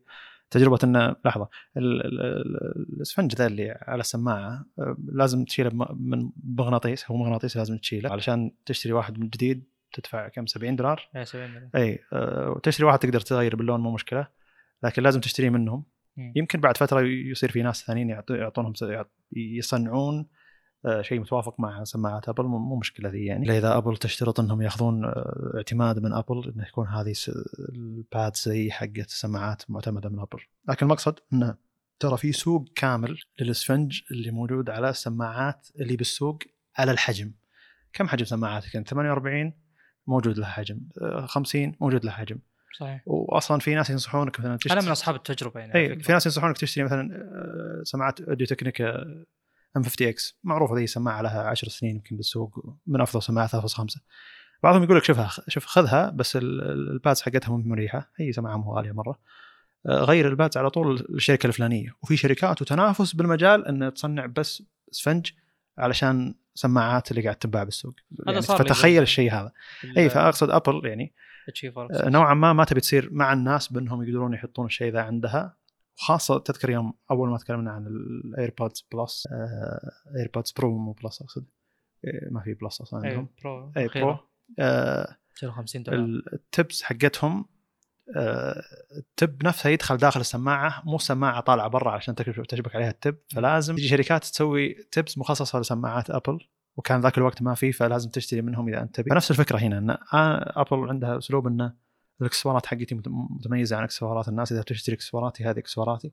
ونوعا ما مرات يكون اشتراط إنه لازم أعطيك اعتماد عشان تصنعها. وترى الاعتماد حق ابل ال MFi هذا أظنها تأخذ دولار أو دولارين على كل قطعة تنباع مع الاعتماد هذا. فشيء مو طبيعي من كمية الفلوس. ومرات أحسها تعمد إنها تسوي شغلات ذي إنه لحظة هذا الشيء ما يركب عندي. آه، هذا الشيء موجود بالسوق والسوق كله يستخدمه. ما ابي احطه عندي ابي أبي أسوي الشيء ذا اللي هو مخصص فيني أنا. فبالتالي انه لازم أي واحد يبيع يستأذن مني أو ياخذ اعتماد مني أو يجون الناس يشترون مني. طب هذه- السؤال معليش هل ال MFi هذا فلوس. يعني آه، هل أنا أقدر أسوي منتج يشتغل مع ابل بدون ال MFi عادي صح؟ آه إذا كان في شيء كهربائي سلك ولا ذا آه ما أظن. آه لأن أذكر بدا- بداية يعني صدور الأسلاك كانوا آه، يعني زي ما تقول مؤثرين حقين ابل يقولون آه، دور على إنه يكون معتمد. آه. يعني دليل إنه موجود غير معتمد وقابل للاستخدام ويشتغل تمام ما وكل إيه، شيء. ما أدري. والله مع إني لقيت شيء معتمد جودته سيئة يعني. يعني أقصد الاعتماد هذا ينوخذ عشان فلوس. إيه، ممكن. نوع- نوعا ما اي أو أيضا عشان تقدر تسوق لمنتجك إنه ترى هذا معتمد. إي نعم. تبحث عنه. طيب نروح الموضوع اللي بعده. نروح الموضوع اللي بعد اللي هو ما أتوقع إنه موضوع طويل لأن استكمال شيء تكلمنا عنه قبل اللي هو ال 6900 XT كنا ننتظر صدوره هو 8 ديسمبر الأصل إنه صدوره. طبعا هذا الشيء ما له أي تأثير على السوق لأنه ما تقدر تشتريه أصلا. كعادة الكروت في هذه السنة. يعني شو السنة الغريبة يعني. الكروت السنة ذي يعني لو أي شركة من سواء إنفيديا أو AMD نزلت الكرت ووفرتها بتبيع يعني. إي ما في شك. يعني مو سالفة انتصار بالمواصفات. أبداً. لا أنت بس جيب وحنا. حلو. المهم إن اللي صار يعني إحنا تكلمنا عن المواصفات ما يحتاج نعيدها آه، فاللي بتكلم عنها الآن تحديدا فكرة إن آه، سياسة AMD أول شيء الشيء الثاني الاداء الفعلي على أرض الواقع. يعني مثلا AMD نظرها الآن أول شيء خلينا نتكلم عن المقارنة اللي هو 6900 XT مع ال 3090 آه، بشكل عام تقريبا trading blows زي ما نقول قبل المنافسة قوية في الوضع الطبيعي. لو نتكلم على 1440p بدون DLSS بدون ray tracing حرفيا trading blows يعني آه ما فيه آه كرت متفوق على الثاني بعبارة صريحة ابدا. هذا يتفوق ب Counter-Strike اللي هو 6900 XT هذا يتفوق بلعبة ثانية. كذا يعني. ففعليا ما في كرت يستحق تدفع عليه أكثر من ناحية raw power raw hardware power يعني قوة hardware ما في. زين أتكلم على 1440p ما أتكلم على 4K يعني الحين ولا 8K. لحظة إذا لعبة فيها تعتمد على RTX بشكل أفضل يتفوق فيها ار تي إكس ار تي إكس ري تريسنج قصدك؟ أيوة. اي RTX جيل ال ray tracing تقنية. لا ال ray tracing الجديد. أقصد آه لا مو ray tracing اي إذا في لعبة تدعم ال ray tracing بشكل أكبر انفيديا تتفوق مم، لا لأن هذا شفت النمط. أنا قاعد أشوف مقارنات اللي تعرف اللي يحط كرت الفلاني كرت آه. الفلاني. آه، لعبة مدعومة ب RTX ray tracing بشكل ممتاز. فعلى طول أشوف انفيديا ال frameات فيها أعلى. لما إي فاهم فكرتك الفكرة ما باختصار فيها ما فيها ray tracing ما implementation ray tracing على انفيديا أفضل هذا شيء ما يسمح إن مثلا بعد فترة مثلا ولا مع إني ما أحب تشتري شيء على الوعود انه يكون الشيء ذا مدعوم أو لا. لو يعني نتكلم عن AMD. أصدرت كروت hardware يا جيدة نعم. قد تضيف لها تحديثات software يه و drivers. تخليها تدعم ال ray tracing بشكل أفضل فممكن إنها تتفوق بعد فترة. طيب. قل إنها تفوقت. خلنا نسلم إنها تفوقت مو مشكلة. تلقى وقت الوقت ذاك انفيديا صارت أحسن وأحسن. أها. الحين على قولتهم AMD playing catch up يعني قاعدين يلحقون. حلو حلو. طيب. بس اقصد إذا يعني إذا هم الحين ال hardware ما عندهم مشكلة فيه فال software مو شرط مو شرط. يعني زي مثلا يوم. يقول لك ال M1 فيه Neural Engine ممتاز. حلو. يعني في أحيانا أنت إذا متأكد إنك بتستخدم ميزة معينة تسوي لها implementation hardware ي يساعد هو. اللي يصير بال software ترى ما تكلمنا عنه على فكرة ال M1 إنه فيها شيء hardware ي مخصص إنه يسوي decoding إي بس لل x ال x86 يعني. الحقيقية له إلى الآن مو واضحه بس أقصد عشان كذا إحنا كنا مستغربين إن شلون المحاكي يشتغل بشكل ممتاز روزيتا يعني. آه أنت اوه لا هذه نقطة يعني- مختلفة. لا، لا، مو زي انه اي بس أقصد في دعم hardware صح؟ نقطة أقصد ممتازه في دعم hardware ي بالمعالج طب خلينا نذكرها الحين ونرجع للكروس اي لأن ترى. إحنا غطينا مع المعالج حق ابل الجديد وذا لكن ما يعني ما حدثنا خلاص خلينا نذكر هذا الشيء. آه. باختصار شديد جدا آه مساهمات ودخول مايكروسوفت وسامسونج الشركات الباقية لسوق ال ARM يعتبر آه تعتبر مساهمات متواضعة جدا. آه يعني hardware يا هي ضعيفة غير بغض النظر عن الأمور الأخرى. إحنا الآن عندنا معالج هاردويريا ضعيف على إنه يشغل fully fledged operating system زي Windows وغيره. وعندنا M1 اللي يعتبر هاردويريا أصلا قوي. هو أصلا أقوى منهم بكثير. هاردويريا ك raw power يعني. جميل. زين؟ آه هذه نقطة. يعني الآن في تفوق كبير لل M1 على غيره. كذا بداية الطريق. النقطة القوية الأخرى أن في implementation بال hardware بال M1 يخلي Rosetta يشتغل بشكل أفضل. في دعم على أن ترى هذا المعالج مبني مأخوذ بعين الاعتبار أنه بيدعم x 86 زين؟ فعشان كذا فكرة المحاكاة هي أفضل أصلا ب M1 من المنافسين ال SQ1 وال 8 8cx هي أفضل من الأساس بغض النظر عن المعالج نفسه إنه أقوى. طيب هل الجزء هذا اللي من المعالج اللي مضاف له هاردويريا إنه ممكن يعني يستوعب ما يستوعب ممكن إنه يعني يكون آه، يعطي أداء أحسن لل- للمعمارية الثانية الاكس 86 هل تستفيد من هذا الجانب؟ لو ما انت أنت ما قاعد تستخدم روزيتا لو انه مثلا وصلت التحديثات بشكل ممتاز أه، بحسب. نتكلم عن نهاية 2021 مثلا. أنا ما أتوقع بس بحسب. يعني بشكل عام يعني بيكون هذا الجزء من المعالج نوعا ما مهمل لأنك ما قاعد تستخدم روزيتا؟ قد يكون. مم. قد يكون. أنا اللي بوصل بشكل هذا. اللي يعطي تصور أكبر لأنه ممكن المعالجات اللي بعدها أو الأجيال اللي بعدها M2 M3 ممكن خلاص يتنازل يعني؟ إيه يبدأ ما فعلا راح يصير. ما يبدأ. فعليا يبدأ فعليا التحديثات أو تطبيقات وصلت إنها تكون داعمة المعمارية الجديدة فيبدون يتخلون عن هذا الجزء من المعالج يحطون استبعد ترى. شيء أكبر. لأن إلى الآن إحنا نستخدم آه، ب Windows نستخدم تطبيقات مبنية على Windows 7 إلى الآن.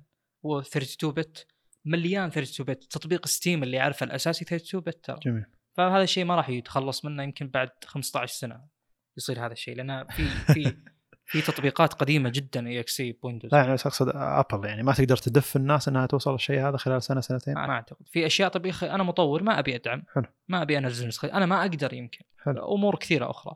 طيب عشان بس نحدد ليش ال implementation الهاردويري أفضل كأداء على الإطلاق السبب إن أنت الآن يوم تكتب آه، برنامج معين ب high level زي Java مثلا هذا يحتاج له compilation يتحول إلى سالفة. ال binary وكذا وإلى آخره. ويبدأ يعني يشتغل على ال hardware زين؟ يوم يشتغل بال hardware ما في الخطوات دي ما في overhead بس وش تخسر؟ ال customizability أو ال customization خلينا نقول ال hardware ضعيف جدا. زي يوم تكلمت على نقطة ال SDN software defined network يوم تكلمت على فكرة إن آه، بنية التحتيه التحتيه حق التليفونات آه، قديمة جدا ومتواضعة. لكنها تسوي هذا الغرض بالتحديث فتسويه بكفاءة عالية جدا. إنه ما تستهلك. جميل. كطاقة يعني مثلا. فهو نفس الكلام بفكرة ال implementation الهاردويري هنا. هو أفضل اداء على الإطلاق فعشان كذا Apple قدمت تجربة محاكاة جدا ممتازة. لكن زي ما تكلمنا قبل انه في أفضل الأحوال بالمحاكاة ما راح توصل ال level ال native. هذا أمر مفروغ منه. عموما Apple قدمت حل يعني أو قدمت تجربة أو قدمت خلينا نقول مساهمة في تطوير ARM على خلينا نقول كمبيوترات أو أنظمة تشغيل كبيرة. أه تعتبر الأفضل على الإطلاق يعني وهذا الشيء والله يحسب لهم بشكل أنا عدت الموضوع وكررته يعني. كثير هم الأفضل الآن بهذا المجال بلا أدنى شك وهذا يعني مؤسف أتكلم بالنسبة للشركات الثانية اللي هو زي Windows مثلا المفروض أنتم عندكم قدرة بشكل أكبر على ذا الشيء أنا اذكر أذكر Windows RT أو شيء زي كذا قديم جدا مم. أظن كان معتمد على ميمورية ARM ذيك الفترة بس إنه ما تقدر تحمل إلا تطبيقات من متجر متواضعة تجربة آه، من ARM. متجر ماي- مايكروسوفت نفسه Windows مم. آه، متواضعة تجربة جدا جدا سيئة إلى أبعد درجة. يعني هي تجربة يعني أو هي محاولة فاشلة ومحاوله متواضعة. آه، يعني لو كان ال hardware قوي وتجربة ال emulation تعبانة على عيني وراسي بس هو ال hardware أصلا عبارة عن زي ال 8cx وال SQ1 عبارة عن كم؟ 855 على وقتها. فهو يعني حتى حتى المحاولة بائسة. يعني Apple ما قدمت حل أذكى فقط حل أذكى. لا ال M1 نفسه يعتبر الأفضل بالسوق. ويعني هذا الشيء ما أعتقد إنه صعب بس الشركات الباقية زي Microsoft Microsoft أصلا ما تتبنى تقنيات جديدة. هذا شيء معروف عنها من زمان. يعني للأسف موضوع ما تم الاستثمار فيه وكان مجرد حدث بالمؤتمر وانتهى بعد فترة وما ذكر ال SQ1 على الإطلاق. فالمحاولة أصلا نفسها ما كانت جدية. طيب نرجع للموضوع الأساسي. الكروت. بس اي نحدد نقطة فكرة إن الدعم الهاردويري بيوفر آه، تجربة أفضل بس بالنسبة لهم كتخصيص يعني مثلا هذا أنا ما أتوقع إنه يستخدم بأغراض أخرى. دعم x86 بال hardware ب M1 ما يستخدم لأغراض أخرى. هو أكثر efficiency أكثر أداء وأحسن بكل شيء بس إنه إذا ما استخدمته فإنه ما يفيدك. طيب نقطة الكروت آه اللي حصل زي ما قلنا إن ال raw power تقريبا نفس الشيء وأتوقع في احتمال أصلا إنه يكون 6900 XT أفضل بشيء بسيط بال 1440p. يوم تروح ال resolutions أعلى غالبا التفوق يكون ال Nvidia من هالناحية. آه، أتوقع قد يكون السبب ال VRAM أفضل لأنه هو 16 بال 6900 XT و24 بال 390 93 فقد يكون هذا السبب لكني ما أتوقع لأن حتى ب 6800 XT اللي 16 مقابل 380 اللي هو 10 آه، آه، أفضل بال 4K 380 ف اللي حصل بالسوق نقدر نقول الآن إن AMD كانت مركزة إنها تسوي على قولتهم undercut تروح للأعلى اللي هو 390 وتقول إن إحنا بنوفر خيار أفضل وللأمانة وفروا خيار أفضل. يعني سعر تقريبا ثلثين السعر يعني 66% من سعر 93 1000 دولار مقابل 1500 يعتبر هذا الخيار الأفضل على الإطلاق. يعني أنا لو تخيلني بين الاثنين أكيد إني باخذ 6900 XT بكل الأحوال. جميل. لكن المشكلة البعبع هذا القوي اللي ورا اللي هو 380 أنا تكلمت عنه من قبل. هذا خرب خرب الحفلة على قولتهم. ليش؟ لأنه وفر سعر مرة ممتاز وأداء مرة مرة مرة ممتاز. انك انت تدفع 40% من سعر زيادة ما تحصل ولا 10% إيه أو أقل 5% أداء زيادة. فهو خرب على الكل خرب م. على اللي هو 6900 XT وخرب على أيضا ال 93 آه هو المشكلة انه في فرق 50 دولار بين 6900 6800 XT وال اللي هو 83 فما يعتبر خيار مغري جدا. أنا لو تسألني شخصيا بختار ال 83 السبب إن ال perks هذه الميزات المضافة اللي يعطيني إياها زي فكرة ال DLSS اللي تعتبر ميزة خرافية جدا.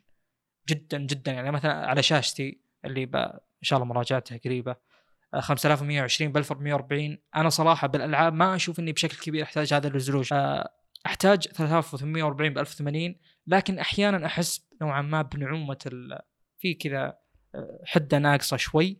فالحل الأمثل بالنسبة لي DLSS بلا أدنى شك أنا ما أحتاجه فعليا جميل. لكنه بيوفر لي تجربة أفضل بشكل كبير. وبعدين إحنا شفنا مثلا لو في لعبة ال 93 يجيب فيها 60 frame وال 6900 XT يجيب فيها 60 frame لو تشغل DLSS ب 93 يوصل 100 frame. فرق الأداء خرافي.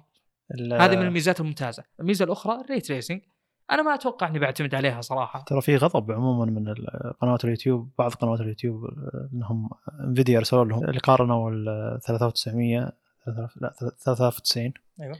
مع ال 600 6900 وما تكلموا عن ال ray tracing بشكل كافي. Nvidia قالت لهم إن ما راح نعطيكم كروت.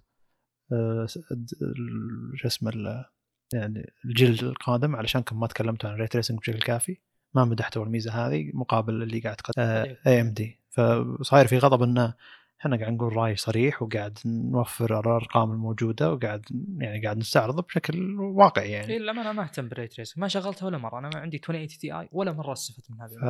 اي فالمقصد إنه يعني آه، واضح إن أسلوبهم التسويقي متوجه لانهم يستعرضون ميزة ال ray tracing أكثر ما أنهم يحاولون إن إحنا ال hardware حقنا آه، آه، أقوى مقابل إن سعره سعر أفضل هذا اللي قدمته AMD مقارنة 6900 مع 30 90 Nvidia تفوقت بشكل كبير اتكلم بامور ال AI من الناحية وأتوقع هذه مساهماتهم بشكل عام. أصلا آه، الكروت الآن قابل للاستخدام الغضب كبير كبير ترى جدا وردت تنتفض من الناحية هذه خاصة يعني إذا الشركة تجبر الناس اللي تعطيهم أجهزتها أو كروتها ومعالجاتها أي شيء تجبرهم على أنهم يتبعون سياقها التسويقي هذا يعني لا تتحكم بالناس اللي أنت قاعد تعطيهم الأجهزة حقتك خاصة إذا كان ما هو محتوى مدعوم.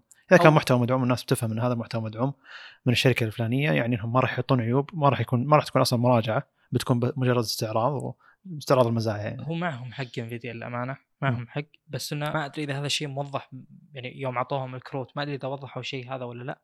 لازم توضح لهم إنه لازم تركز على الميزات دي أنا قلت لك أصلا يعني 30 90 كم له نازل؟ شهر أكثر وكم لهم مراجعات مسوين لها؟ السالفة ذي صارت يوم نزل 6900 آه. وصارت المقارنات مع بعض. فزي اللي ما أدري فريق التسويق حق انفيديا قالوا لحظة أنتم قاعد تسيئون للكرت حقنا ف, ف... وما جبتوا ذا الطاري خلاص آه. ما إحنا طيب في مشاركة واحدة. آه، وهو مشاركة طويلة جدا يمكن فيها أربع خمس أسئلة. جميل. آه، في حسابنا على تويتر يعني رد على حساب في حسابنا على تويتر. وهو هو أرسل الاستفسارات حقته نهاية تسجيل الحلقة الماضية. حتى يوم خلصنا تسجيل الحلقة الماضية حرفيا دخلت على تويتر ولقيت رجال كاتب. جميل. فسحبنا على سؤاله الأول. مو سحبنا يعني أقصد ما قدرنا نجاوب على سؤاله الأول علشان يعني أرسل بعد هذا. ثم أرسل بعد سبع أيام استفسار ثاني على إنه يبشر. إيه فيقول أول شيء احب أقول لكم يعطيكم العافية على مجهودكم. تقدرون تعتبروني من اللي يترقب وبشغف كل حلقة. شكرا لك. أسئلتي هي ما هي أمنياتكم لنظام Harmony OS؟ وش النقاط اللي يحتاجه لإزاحة ال Android عن الصدارة؟ شوف يعني عبر التاريخ إذا تفوق نظام آه، وخلاص ساد بشكل فعلي وصار في مطورين يطورون له ويطلعون فلوس وخدمات تجي عليه وتطلع منها فلوس من الصعب جدا إنك تجي تزيح تزيحه عن الصدارة. آه. خلاص هو مسيطر مو بس على السوق كتطوير نظام هو مسيطر على السوق الثاني اللي هو كمطورين قاعد يطورون له. وهذا اللي تفوقت في Apple بالبدايات إنه كان متجرها أفضل. فكان كل الناس يقولون iOS أحسن من Android لأنه متجر أفضل. ثم Android لحقهم بالمتجر. فجانب إن المتجر يكون ممتاز هو جانب أقوى من إن النظام يكون ممتاز. آه، الجانب الثاني إن وهذا بيجي يمكن السؤال بعدها هو بيقوله إن جزء من نجاح النظام إن النظام يكون أمريكي. وهذا لو كذا تعطي نظرة كبيرة يعني إن الأنظمة الأمريكية هي اللي والانظمه الشركات الأمريكية اللي بامريكا تدعم بشكل أكبر وأقوى. تسويقها يكون أفضل ويعني النجاح لا سبيل النجاح لها يكون أفضل. خاص ما حد يعرضها بالخدمات ما حد يحاول يشتريها ويحطمها مثل جوجل اللي قاعد تسويه بالشركات الباقية. أذكر في شركة كان هدفها إنها تحط Android على واجهة desktop يكون هذا منافس Windows القادم. وشريت أنا الجهاز هذا كان نسيت وش كان شريت الجهاز فعليا. كان في معالج ويعني كذا system chip ومنفذ HDMI وتقدر تشبكه ويطلع لك Android على صيغة desktop تقريبا Chrome OS يعني. Chrome OS بعد ما دعم Chrome OS Android جت جوجل قالت تعالوا أنتم كم قيمة الشركة هذه؟ شرتها كفرت الشركة أخذت المطورين حقين الشركة عندها ووظفتهم. حرفيا يعني ما تقدر تنافس شركة زي كذا. سياسة تقليدية جدا. وهذه ترى يعني الحكومة الأمريكية اظنها الحين بدأت تتراجع الموضوع إن الشركات هذه ما تقدر تشتري شيء قبل لا يتضخم ثم تقتله أو تضيف لها. لأن هذا يساعدها على إنها تتضخم أقوى وأقوى بحيث إنها تصير غير قابلة للمنافسة. لكن آه، إحنا ما ما جاتنا سابقا إن في دولة قاعد تتنافس بالقوة من ناحية التقنية مع أمريكا وتندعم آه، إلى الدرجة هذه فممكن Harmony OS يقدر يسوي شيء. إذا توافقوا مع خدمات جوجل أو قدروا يقدمون خدمات تنافس خدمات جوجل. فالمشكلة بالتطبيقات يعني عالم المتجر والتطبيقات والخدمات اللي قاعد توفرها شركة عدوة مو شركة عدوة تقريبا شركة ما قاعد توفرها لك الحين. هنا المشكلة. أتمنى إنه يكون في نظام ثالث يجي بالسوق ويقدر ينافس. بس ما ينطبق عليه النقطة اللي ذكرتها اللي هو استحواذ جوجل. إيه هذا ما ينطبق على شيء ذا بس أنا أقصد إنه مستحيل يعني. أنا أقصد إنه يعني حتى لو كان أمريكي زي ما قلت أنا في ش... يعني شركات جوجل وذولي يروحون يشترونها علشان يعني ما يقدرون عشان ما تقدر تنافسهم كذا حرفيا. حتى أقصد لما تجي بدايات Snapchat مثلا لما جاء جت جوجل مدري جت شركة قالت له تعال نشتري نشتري نشتري تطبيق مدري الشبكة الاجتماعية حقتك ب 10 10 مليون مدري 11 مليون. وصل 21 مليون. كان يقول لا آه، المطور حق أو المؤسس حق سناب شات كل الناس كانوا يقولون عنه مجنون. وش سناب شات إذا كان ما راح يسوى 20 مليون بعد سنتين؟ من أنت عشان تبقى تطور التطبيق هذا؟ بينما هو كمل ونجح نجاح كبير. صار الحين من الشبكات الاجتماعيه اللي قاعد تنافس الشبكات الاجتماعية الباقية. فأقصد أن من النادر يجيك شخص يعرض على كمية الفلوس هذه يقول لها لا فما ينضم ما, ما تنضم التطبيقات هذه أو الأنظمة أو حتى الشبكات الاجتماعية للشركات الأكبر ثم تت- تتدمر. وهذه منها ترى فيسبوك مع انستغرام مع واتساب مع يعني آه، عدوا غلط. آه، مشاكل فيسبوك مع Vine ذا- ذاك الوقت يوم آه، وقفت إن Vine يقدر يطلع بفيسبوك أو بإنستغرام. يعني إذا أرسلت رابط هناك ما يطلع الفيديو بشكل مباشر. يعني أقصد هذا يقتل الشركة ترى. يعني الناس كانوا فعلا على فيسبوك نرجع للنقطه الاساسيه. هل بينجح ولا لا؟ أنا ما أدري. آه، شوف. حرفيا ما ندري لكن آه، لا لا أنا أقول لك من مضمون ترى. لا أنا هي النقطتين اللي تخليه قابل للاستخدام وغير قابل للاستخدام نجاحها مضمون إن الشركة بتبيع ملايين الأجهزة. ممكن في الصين نعم. إيه لكن أنا أقصد أقول لك في بالصين يعني هذا النظام ما راح يوقف الأصل. يعني جميل. أتكلم إنه هو الآن عنده كرت نجاح مضمون. السؤال على النجاح العالمي ولا لا؟ إذا كان مقتصر على هواوي هو هواوي. إيه، هواوي عندهم نقطة قوية جدا بالأنظمة اللي هي قاعد تسويها للأجهزة الأصغر مع إنه ما أدري إذا كان شيء قابل للقياس إن البطارية مقابل المزايا اللي قاعد يقدمها الجهاز غير واقع. سماع أتكلم عن الساعات حقتهم. إن كمية المزايا اللي قاعد يقدمها إن المستشعر نبضات القلب 24 ساعة مستشعر مدري شو كذا مستشعر نوم وجايروسكوب إذا رفعت يدك ساعة تقول لك ترى أنا يعني على فكرة أنا استخدمتها مده تقريبا ثلاث أسابيع راحت الخوف أقصد انه تقعد 10 أيام رغم هذا كله يعني أغلب ساعات Wear OS قاعد تعطي نفس التجربة تقريبا نفس المزايا اللي المزايا اللي فعلا تستهلك ال- الطاقة وقاعد تعطي يوم واحد يومين بالكثير. تايزن نفس الفكرة قاعد تعطي يومين ثلاثة. تجي هواوي Lite OS حقها وتعطي 10 أيام 14 يوم نفس المزايا نفس المستشعرات قاعد تشتغل بنفس الطريقة. وش صاير بال software عشان يقدرون يسوون الشيء ذا؟ البطارية نفسها lithium-ion نفسهم يعني نفس البطارية فيزيائيا لكن ما هي ترى هواوي شركة كبيرة اي جدا فأقصد يعني. انه لو يجيبون أجهزة تكمل يومين هذا. ثلاثة على كل المزايا اللي قاعد تجيبها مع هذا يعني بالعقل مو واقعي. لأن الشاشة تستهلك كذا الكاميرا تستهلك كذا فهمت؟ اللي البلوتوث يستهلك كذا ال GPS يستهلك كذا بيانات تستهلك كذا. أقصد كل واحدة تأخذ من عدد الواطات اللي الواطات اللي هي تحتاجها. فغير واقعي إن البطارية تكمل. فيزيائيا يعني. لكن ما أدري هواوي قاعد تسوي شيء بساعاتها أنا منبهر منه بشكل مو طبيعي. يعني أنا قاعد أقول أي واحد معه Wear OS من اللي حولي أو معه حتى ساعة ابل أو أي ساعة ثانية موجودة بأي نظام غير نظام هواوي. جماعة ساعتي قاعد تشغل كل شيء أنتم تشغلونه قاعد تسوي كل المزايا اللي انت قاعد تسوونها فيها كل المستشعرات اللي عندكم. يمكن ما فيها speaker عشان مكالمات لكن ولا فيها مايك يعني. لكن وش المايك والمكالمات بالنسبة لك؟ الطاقه كم بتكلم؟ هل هي اللي بتقل البطاريه من 14 يوم إلى يومين؟ شيء مو طبيعي. فأقصد إنه لو يجي نظام للجوالات ولا التابلت يعطيك ثلاث أيام بدل يوم واحد كيف هذا شيء مبهر يعني وقد يكون شيء يساعد النجاح. أقصد لازم يجيب شيء الناس ما كانت تتصور إن الجهاز بنفس الحجم بنفس البطارية بس تغير شوي بالنظام نفس الشاشة نفس كل شيء بمواصفاتها الفيزيائية لكن قاعد تعطي ثلاث أيام بدل يوم واحد. هنا شيء مبهر هنا شيء ممكن يخليك تفكر أوه. لا هنا هذا شيء مختلف. طب والاسعار ما أدري. الاسعار غير منطقية يعني أنا أنا أشتري جهاز ناقص أتكلم عن Mate 40 Pro و Pro Plus مم. جهاز ناقص بسعر أغلى. ففي لا منطقية من بس ترى شادين حيلهم من ناحية التطبيقات جدا متجرهم كل ماله يعني. تجيني إعلانات يا رجال ب LinkedIn. اي يعني يقول لك ترى التطبيق الفلاني. وصلنا التطبيق الفلاني وصلنا حتى تطبيقات التطبيقات الحكومية عندنا الحكومة الإلكترونية. كثير منها تواجدت تطبيقات البنوك كثير منها تواجدت مع إنه ما أدري تطبيقات البنوك شلون تشتغل. آه، نظام ما في خدمات. أظنهم يعتمد على يعتمدون جزء منها على Google Services ما, تحتاج Google Services. لا هنا لا هنا ولا ب iOS حتى. حلو. فأنا ما أحب آخذ هذا على أنه ميزة قاتلة. اللي هو فكرة والله عندك Google Maps عندك Gmail مو شرط أنا أقول لك تهم. تقدر تقدر توفرها هي ولا تقدر توفر. يعني مع التغيرات اللي صايرة بأمريكا يمكن ممكن فجأة يقولون أوه تعال هواوي عادي. خاصة بالفترة الأخيرة هم قالوا مشكلتنا معهم بال 5G بس هي اللي قاعد ياخذون منها بيان إذا رجعت ترى ممكن احتمالية نجاح النظام كبيرة يعني. خاصة إن زملك هواوي من أعلنت جوجل إن آه، أو يعني خلاص خدماتي ما راح توصل للهواوي هواوي خلال السنتين سنتين هي كملت تقريبا 2019 آه، 2020 كاملة تقريبا. كانوا يقدرون يشتغلون على نظامهم اللي أصلا هم كانوا مشتغلين عليه قبل. وخلال سنتين يقدرون يبنون شيء يقدر ينافس شركة ما. يقول هل يقدر أحد منكم آه، يتحمل است- استخدام Linux لمدة شهر؟ آه، وش هي الأساليب اللي بتخليه يتأقلم؟ آه، عندك أنت جربت Linux؟ أنا ما لي تجربة مع Linux. آه، طيب أنا كنت أستخدم Linux على آه، Ubuntu على virtual machine قبل ثلاث سنين تقريبا.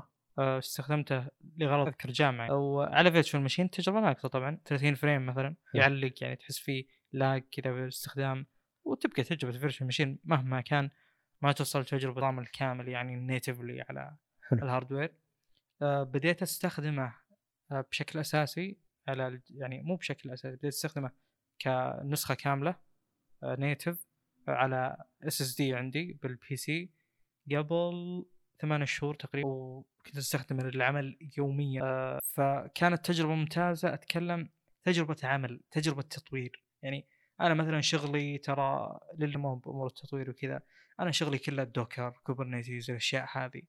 آه، زي ما تقول في أشياء أصلا ما تشتغل. يعني Docker ما تقدر تشغله خلينا نقول على Windows الظاهر إلا Windows Pro مثلا كمثال. جميل. فعندك محدوديات مو بس محدوديات اتكلم كالنظام ما يدعم لا. أحيانا الميزة هم يبون يوفرونها. لك أصلا دائما وين ما تدخل أي صفحة حقت يعني حقت مطورين مثلا أتكلم بشكل عام بتلقى آه، إذا مثلا يقول لك install options يحط لك أول شيء Linux ويحط لك Debian مثلا Ubuntu مدري وشو. يحط لك أول شيء اللي هو كيف تحملها تحط command مجرد تنسخه تحطه بال terminal وخلاص نزل عندك ال- ال package هذا أو الشيء اللي أنت تبي تحمله. حلو.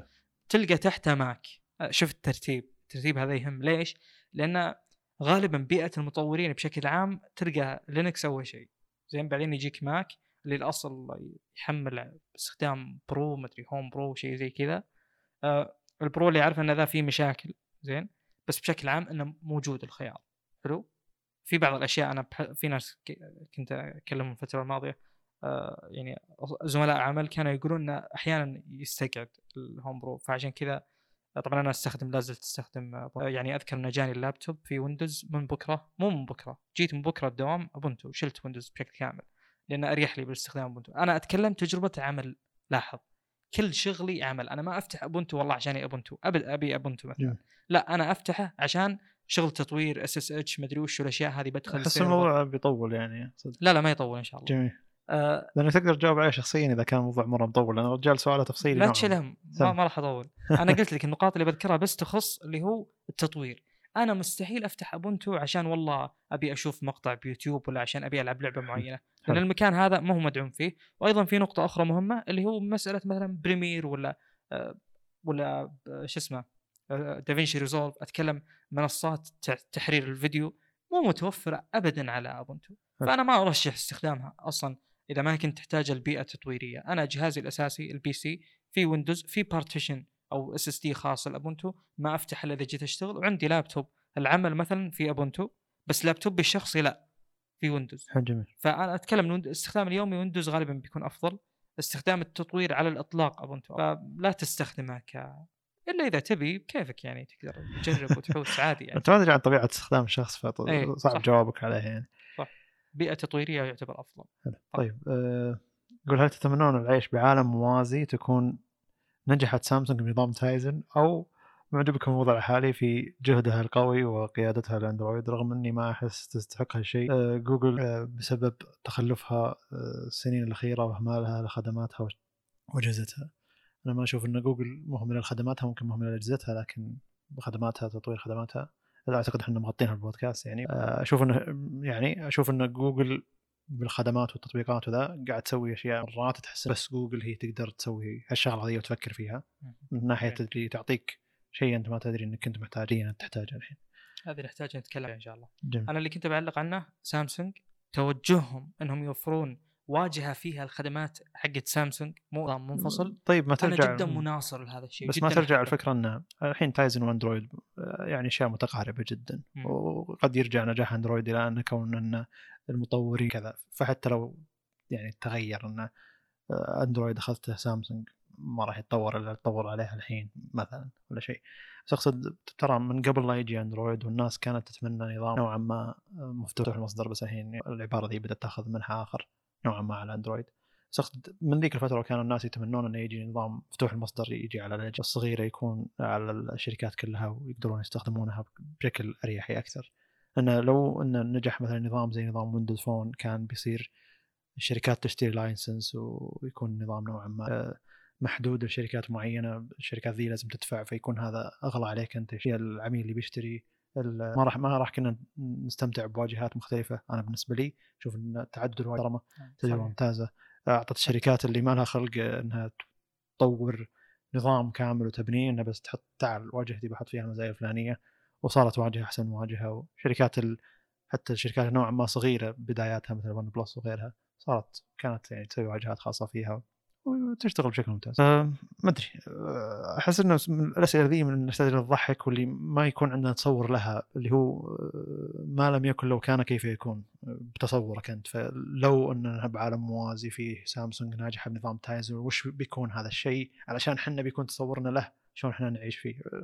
أقصد أتوقع الوضع الحالي أفضل على إي بس أقصد في قصور بالعقل يعني في حتى بالتصور عموما ما انه تستوعب كل المتغيرات يعني. إي يعني وش وش بيتغير لو تغير هذا الشيء؟ وهل سامسونج بتفتح ال Tizen كمصدر لباقي الشركات إنها تحط واجهات اللي تبيها؟ ولا بتحصرها لها وبتصير أبل رقم اثنين إن هذا النظام Tizen لي أنا الحالي ما, ما في شركة ثانية تكون تجربة مخصصة لسامسونج شركات ثانية ما راح تنجح. آه، أندرويد ما راح ينجح. نفترض الشيء هذا. العكس بيكون تجربة من ناحيه من ناحية التجربة الشخصية. بس أقصد هي متغيرات كثيرة ما ندري وش اللي فيها يتغير طيب إيه، يقول رغم إني دائما أقف بصف البودكاست الطويل لكن هن- آه، هنا أرى القصر خيار موفق والنقاش موزون للطرفين وما حد يطغى على الثاني. آه، ترى هذا من سنوات من السوالف هل هل نعتبر إحنا من القصير ولا الطويل الآن؟ لا هو قاعد يقول آه، هو شكله يسمع خمس ساعات لا هو يقول أنا دائما أقف بصف البودكاست الطويل يعني أنا أؤيد البودكاست حلو. الطويل لكن البودكاست الأخير أظن كان نوعا ما أقصر من العادة آه. فيقول لكن كان ال- ال- النقاش يعني موزون حلو. للطرفين وما حد يطغى على الثاني. أنا أقول ترى هذا من سوالف مدة سنوات طويلة جدا. نعم. وترى ما يزال الخلاف إني أنا أقاطع كثير ومرات أهمل الموضوع يعني ولا كأن صالح يتكلم. لكن عموما مرات أعيد سماع البودكاست عشان في نقطة ما ركزت فيها مع صالح عشان أروح أفهمها من جديد فإلى الدرجة هذه. وصعب إنك تركز مدة ساعة ونص كل شيء اللي ينقال خاصة مرات يكون جدا ثقيل ومرات تحتاج إنك تبحث عن شيء أو خبر بنفس الوقت اللي صالح فيه يكون يتكلم فيكون مو مركز مرة. لكن ما في شيء يكون أكون مو مركز فيه مرة ما أرجع أركز إني أسرع البودكاست شوي إلى أن أوصل للنقطة اللي أنا ما كنت مركز فيها معه خاصة الأشياء اللي تكون آخر البودكاست بالعادة ناخذ المواضيع اللي تكون أثقل سواء معالجات أو كروت شاشة أو كذا يكون شرح فيها تقني بحت. فأحاول إني أرجع أسمعها أسمع الشرح بشكل أفضل. عشان يقول في الأفضل استمرارية عليه يقصد إنه يكون قصير نوعا ما إلا لو كان أسبوع مكتظ بالأخبار زيادة عن اللزوم. أما بخصوص الكاميرات لأن قلنا إحنا إذا كنتوا تبغون نحط فقرة خاصة بالكاميرات لأن ذيك. ذيك الفقرة اللي جت كانت عشان إن منحنى كبير بعالم الكاميرات جاء وصل للكاميرات الميرور يقول ف 100% أدعم قرار خلق فقرة خصوصا إن هالجانب مسحوب عليه بالوسط العربي أردت إضافة اقتراح بخصوص الكاميرات وهو صنع فقرة أفضل كاميرات للفئة السعرية من entry level إلى high-end level لأن التصنيفات محيره اللي وده يشتري. بس ما يعرف اللي يناسبه. أه، عموما أه، عالم الكاميرات فيه وهذا قلنا أكثر مرة. عالم الكاميرات فيه انحياز طبيعي للشخص اللي عنده عدسات أكثر لل mount الفلاني أنا من الطبيعي أحب أو ها؟ أي أنا بشتري كا- كانون. ليش؟ لأن عندي أربع خمس عدسات كانون وهذا استثمار طويل. والاستثمار بالعدسات ترى أقوى من الاستثمار بال body. ال body ينباع وينشرى لكن العدسات تبقى ال body اللي بعده يركب على نفس العدسات وكذا. ففيه ولاء. للمستخدم هنا لما يكون عنده عدسات ال mount فاذا كنت أنت توك بادي تبي تشتري كاميرا وبتشتري كاميرا عدستها قابلة للتغيير فأنت بتدخل ترى mount آه، سوني E-mount وانت بتدخل لهذا العالم حق سوني ما راح تقدر تشتري. body ثاني للعدسات صدقني خسارة كبيرة إنك تشتري عدسات وتبيعها العدسات استثمار إنه يبقى عندك سنوات وأي body يجي جديد مهما كانت المزايا على العدسات اللي عندك وهذا شيء العدسات اللي عند الناس حقت كانون تعيش معهم 15 سنة مرتاحين على تلقى على أربع كاميرات شراها خلال العشر هنا أنت القرار حقك أكبر من entry level ولا شيء. تعرف شنو تشتري بناء على ال mount حق العدسة. هذا بالنسبة لي أهم شيء. قبل لا تدخل للفئه هذه قبل لا تختار ال body أصلا اختار ال mount. فحتى بتدخل البلاك سينما هي ال 4K Blackmagic Pocket Cinema Camera ال 4K لها mount وال 6K لها mount ثاني. فأنت هنا بتدخل عالم هنا بتدخل عالم ثاني. مع إنه في لها دائما من الجيد إنك تشتري كاميرا عدسة من- مناسبة للكاميرا بشكل مباشر. الكاميرات الجديدة أبعد الحين تعتمد على ال RF mount حقت كاميرات السينمائيه ال Blackmagic الجديدة تعتمد على ال RF mount حق حق كانون الجديد. فهذا دليل إنه هذا دليل إنه يعني مو شرط إن كانون تبدع علشان عدسات الار اف ماونت تستاهل سعرها. في جانب ثاني من الكاميرات عالم ثاني تقدر تستخدم. سوني أظنها محدودة على كاميرات سوني بس الاي ماونت عالم أكبر. فأنت مو شرط إنك تاخذ عدسات آر علشان تشتري آر 5 حقت كان أجهزة جونا بمشاكل حقت حراره تشتري جد مثلا لكن مجانا ندخل اسعار فوق ال 5000 دولار. بس المقصد إنك أنت هنا بتدخل عالم العدسات دي فلا تقعد تركز على العدسات اللي أنت بتشتري أنا وكل سنة لا يعني حتى لما تشوف حقين كانون ما يضطر الشخص اللي عنده عدسات كانون كثيرة وجت سوني وتفوقت بال 4K خلال ثلاث سنوات الماضيه اي ما هو كافي إنه يروح يحول عدساته كلها إلى عدسات سوني علشان يشتري body من سوني. واللي حول تلقى خلاص بقى بسوني رغم إنه كانون سوى شيء قوي فما يروح يشتري عدسات كانون ويحول من سوني هذا هذا بيكون مكلف جدا. حتى المشاريع حقتها يمكن ما تغطي التغييرات تدفع مبالغ كبيرة. ف عموما الأشياء ينطبق إنه أو هاي اند وانتري ليفل الكاميرات المدمجة. عموما إن كانت المساله تحتاج بحث أكبر مما إحنا نتصور والشخص غير لما ندخل الكودك والتشفير حق كل شركة شركات تست... رو مخصص لها شركات تستخدم بروريز شركات ما تستخدم شفير خاص. وهذا الشيء يعتمد على جودة الكمبيوتر اللي عندك هل هو يقدر يستوعب ال footage هذا اللي بتستخدمه ولا لا. فاقصد انه زي ما أنت تبحث عن PC وتحاول تجمع لك كل شيء يركب على كل شيء وقابلية التحديث فيه كبيرة. نفس الفكرة ترى لما تدخل عالم الكاميرات إنك قابلية إنك تحتاج عدسات كذا أكبر. اسم للإكسسوارات اللي تركب. صعب ما إحنا ما نجرب الكاميرات ترى. أنا معي كاميرا لي ثلاث سنين معها ولا غيرتها ولا أفكر أغيرها. فصعب إن إحنا لا إحنا اللي قاعد نجرب كاميرات لا إحنا قدرة ولا نقدر نحط لنا أفضل كاميرات. إحنا مثل ما قلنا أتوقع بحلقه ماضيه وقبلها أن حديثنا بيخص يعني المنتجات الشيقة نوعا ما بالكاميرات مو أي شيء يستحق الذكر زي ال RX100 شيء كذا حق سوني. هذا لا يستحق الذكر ابدا ما ما أتوقع إنه ممكن نعلق عليه. يعني أكيد الكاميرا الجاية البلاك ماجيك ال BMPCC اللي بعد ال 6K أكيد إنها بتذكر هنا وبنعلق عليها ونشوف إيش قدمت. الكلمة ذي شفناها قبل الخبر هذا هو البودكاست شكرا للشخص هذا مشاركته رغم إنه هو الشخص الوحيد فعل الحلقة الماضية لكن تفاعله مطول وشيء جيد صراحة مناقشة. شكرا لكم وأي شيء